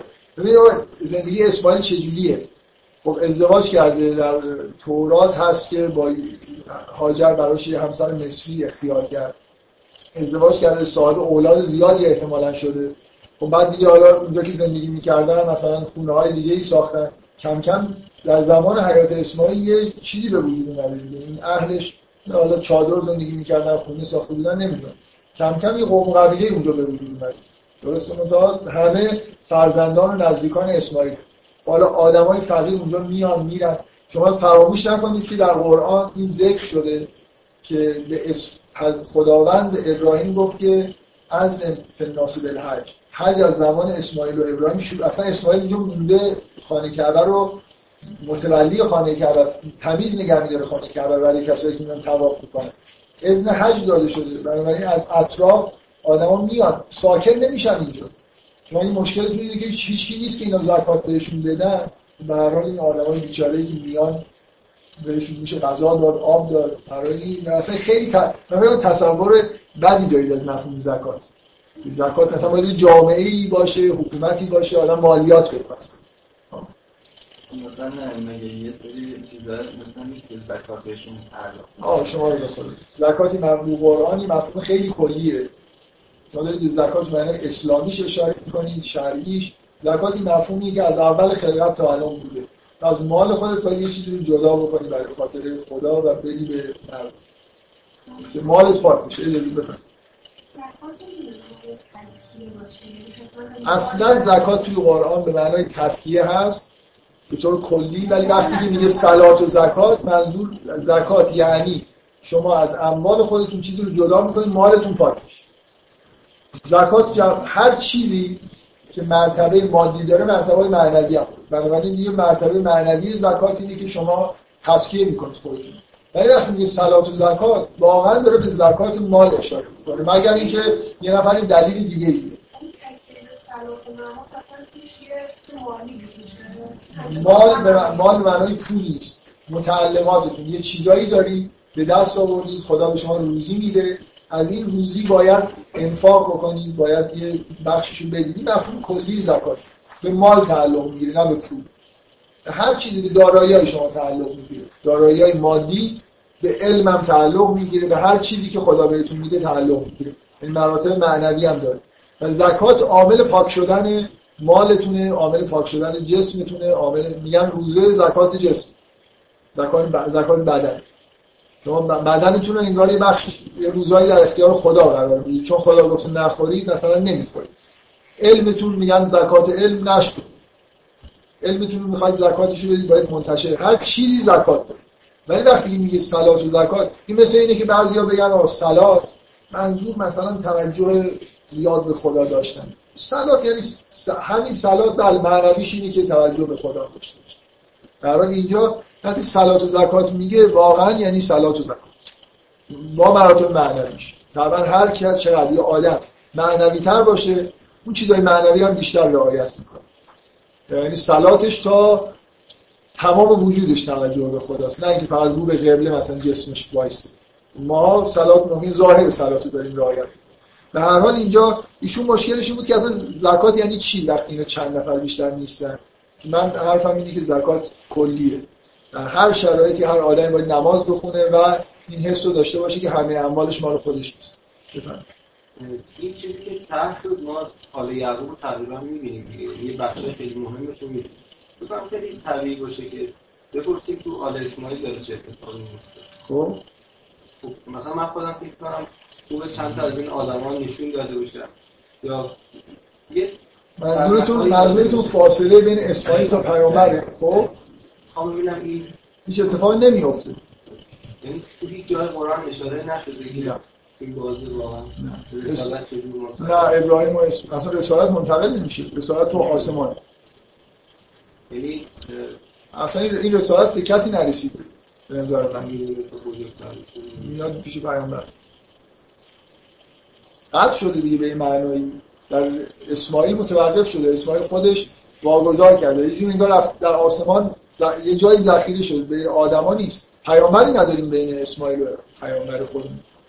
بنا به یه نمی‌دونم روایت تاریخی چیزی یه نفر میگن بوده توی بله. ادنان نامی میگن در بین اعراب پیامبر واقعی بوده. ولی من فکر نمی کنم اصلا ربطی به این ماجرا داشته باشه. رسالتی در اسماعیل بوده که ازش گرفته شده همون چیزی که به پیامبر نیست و نه نسل به نسل جور غیر عادی. اینا دیگه اینا خیلی چیز دیگه پیچیده است. مثلا این مکانیسماش مثلا شما بپرسید چیه؟ چطور ممکنه یه همچین اتفاقی بیفته؟ تفصیلی حالا پیغمبر نبودتون از اسماعیل ولی یک داستانه هست میگن که نمی‌دونم بالاخره فرزندان اسماعیل هر کدوم هر نسلیش یه فرزندی برگزیده بوده تا اینکه رسیده به پیغمبر ما. آره داستانایی هست. من نمی‌دونم داستان راستی. برای من تو قرآن که چیزی نیست. و من فکر می‌کنم که به نظر میاد خبری نیست.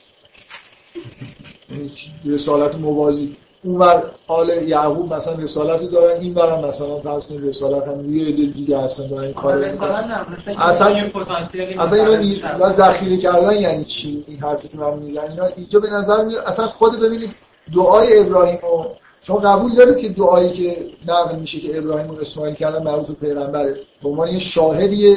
قرآن چرا نقل می‌کنه؟ اینا از اون روزی که داشتن کعبه رو میساختن دعا کردن که یه پیغمبر بزرگ اینجا بیاد. خب؟ همین منظور اینه دیگه. اونا دعا کردن یا پیغمبر اومد دیگه. بین دیگه پیامبران دیگه اومدن و اینا به نظر من اینجوری نیست. من فکر نمی کنم نسل اندر نسل رسالت منتقل شده باشه. از تاریخی هم هیچ شواهدی نداره. یه نفری مثل عدنان من دیدم که میگن که پیامبر بوده ولی فکر نمی کنم تو این نسل و این ماجرا بوده. مثلا به نظر من این جورایی تناقضه که دو طرف رسالت وجود داشته باشه. یعنی همزمان اون بر آله یعقوب دارن این کارایی می‌کنن این برم یه عده توی بیابان همون رسالت رو مثلا دارن. خود عجیب. یعنی مورد مثلا موسی و هارون که همزمان دو تا پیامبر واجد یه رسالت هن مورد استثنایی غیر عادیه به اندازه کافی بچه نکشته بودن از موسی مقدار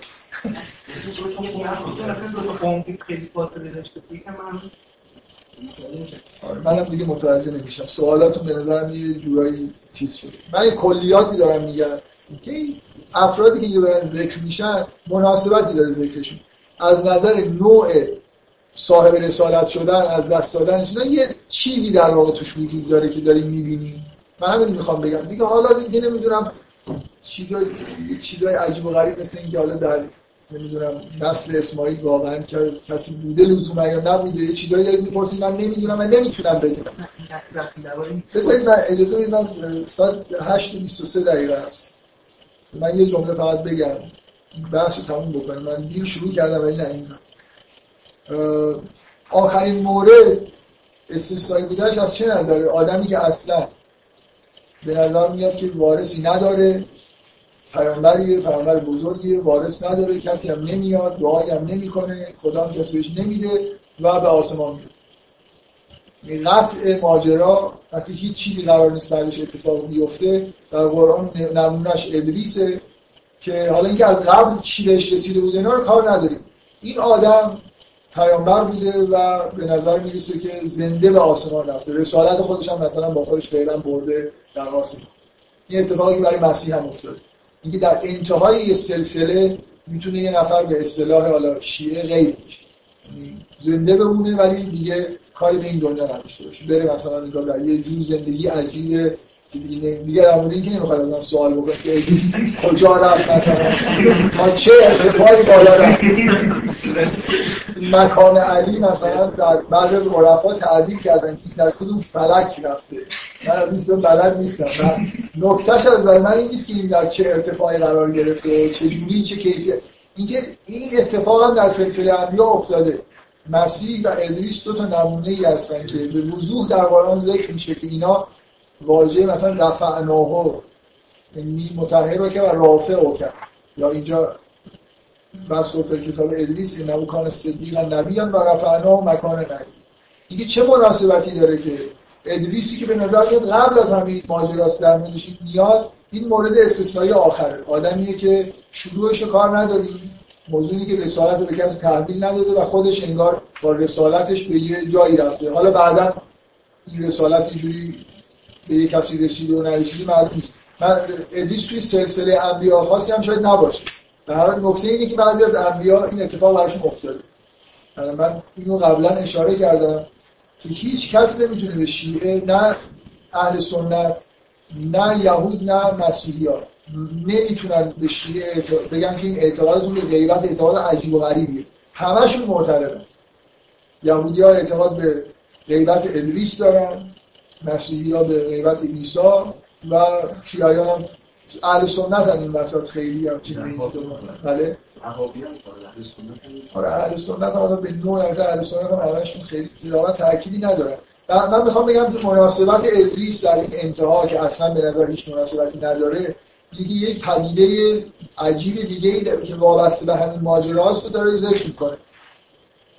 رفتن به آسمان غیب شدن نمی‌دونم هر چی اسمش می‌خواد بذاره بدون وارث موندن تحویل کسی ندادن و یه جوری انگار خودش به نوعی داره اینو حفظ می‌کنه. یه چیز استثنایی که چند بار لاغر در قرآن دو بار به وضوح می‌بینیم که این اتفاق افتاده. در مورد از الیاس هم یه اشاره هایی به اینکه شاید یه چیزی شبیه جمع بستن الیاس. یه جوری این وهم پیش میاره که الیاس انگار دوباره به زمین برگشته. دو تا الیاس داشتیم مثلا. و الیاسین چی می‌فهمید از این واژه الیاسین الیاس که آدمیه الیاس ها یعنی چی؟ یه خود عجیبه دیگه. در در مورد الیاس مثلا ابن عربی معتقده که الیاس هم جزو همین آدماییه که خضر ادریس الیاس و حضرت مسیح چهار نفر رو به صراحت ابن عربی تو فتوحات مکی ذکر می‌کنه که اینا آدمایی که حفظ شدن. حداقل در قرآن دو مورد به صراحت ذکر شده آدمایی که پیامبرن و رسالتشون همراه با خودشون با حیات خودشون حفظ میشه. و من موضوع این جزئیاتی که این همه پرسیدی بنابراین وقت اضافه که گرفتیم من اشکال از شما بود از من نبود. من می‌خواستم بگم که این جریان ها مناسبتش چیه؟ این آدما ویژگی دارن. از نظر تحویل گرفتن رسالت تحویل دادن رسالت یه چیزایی بنابراین با موضوع سوره هماهنگ موسی به این دلیل ذکر نشده که آدم مهمیه صرفا.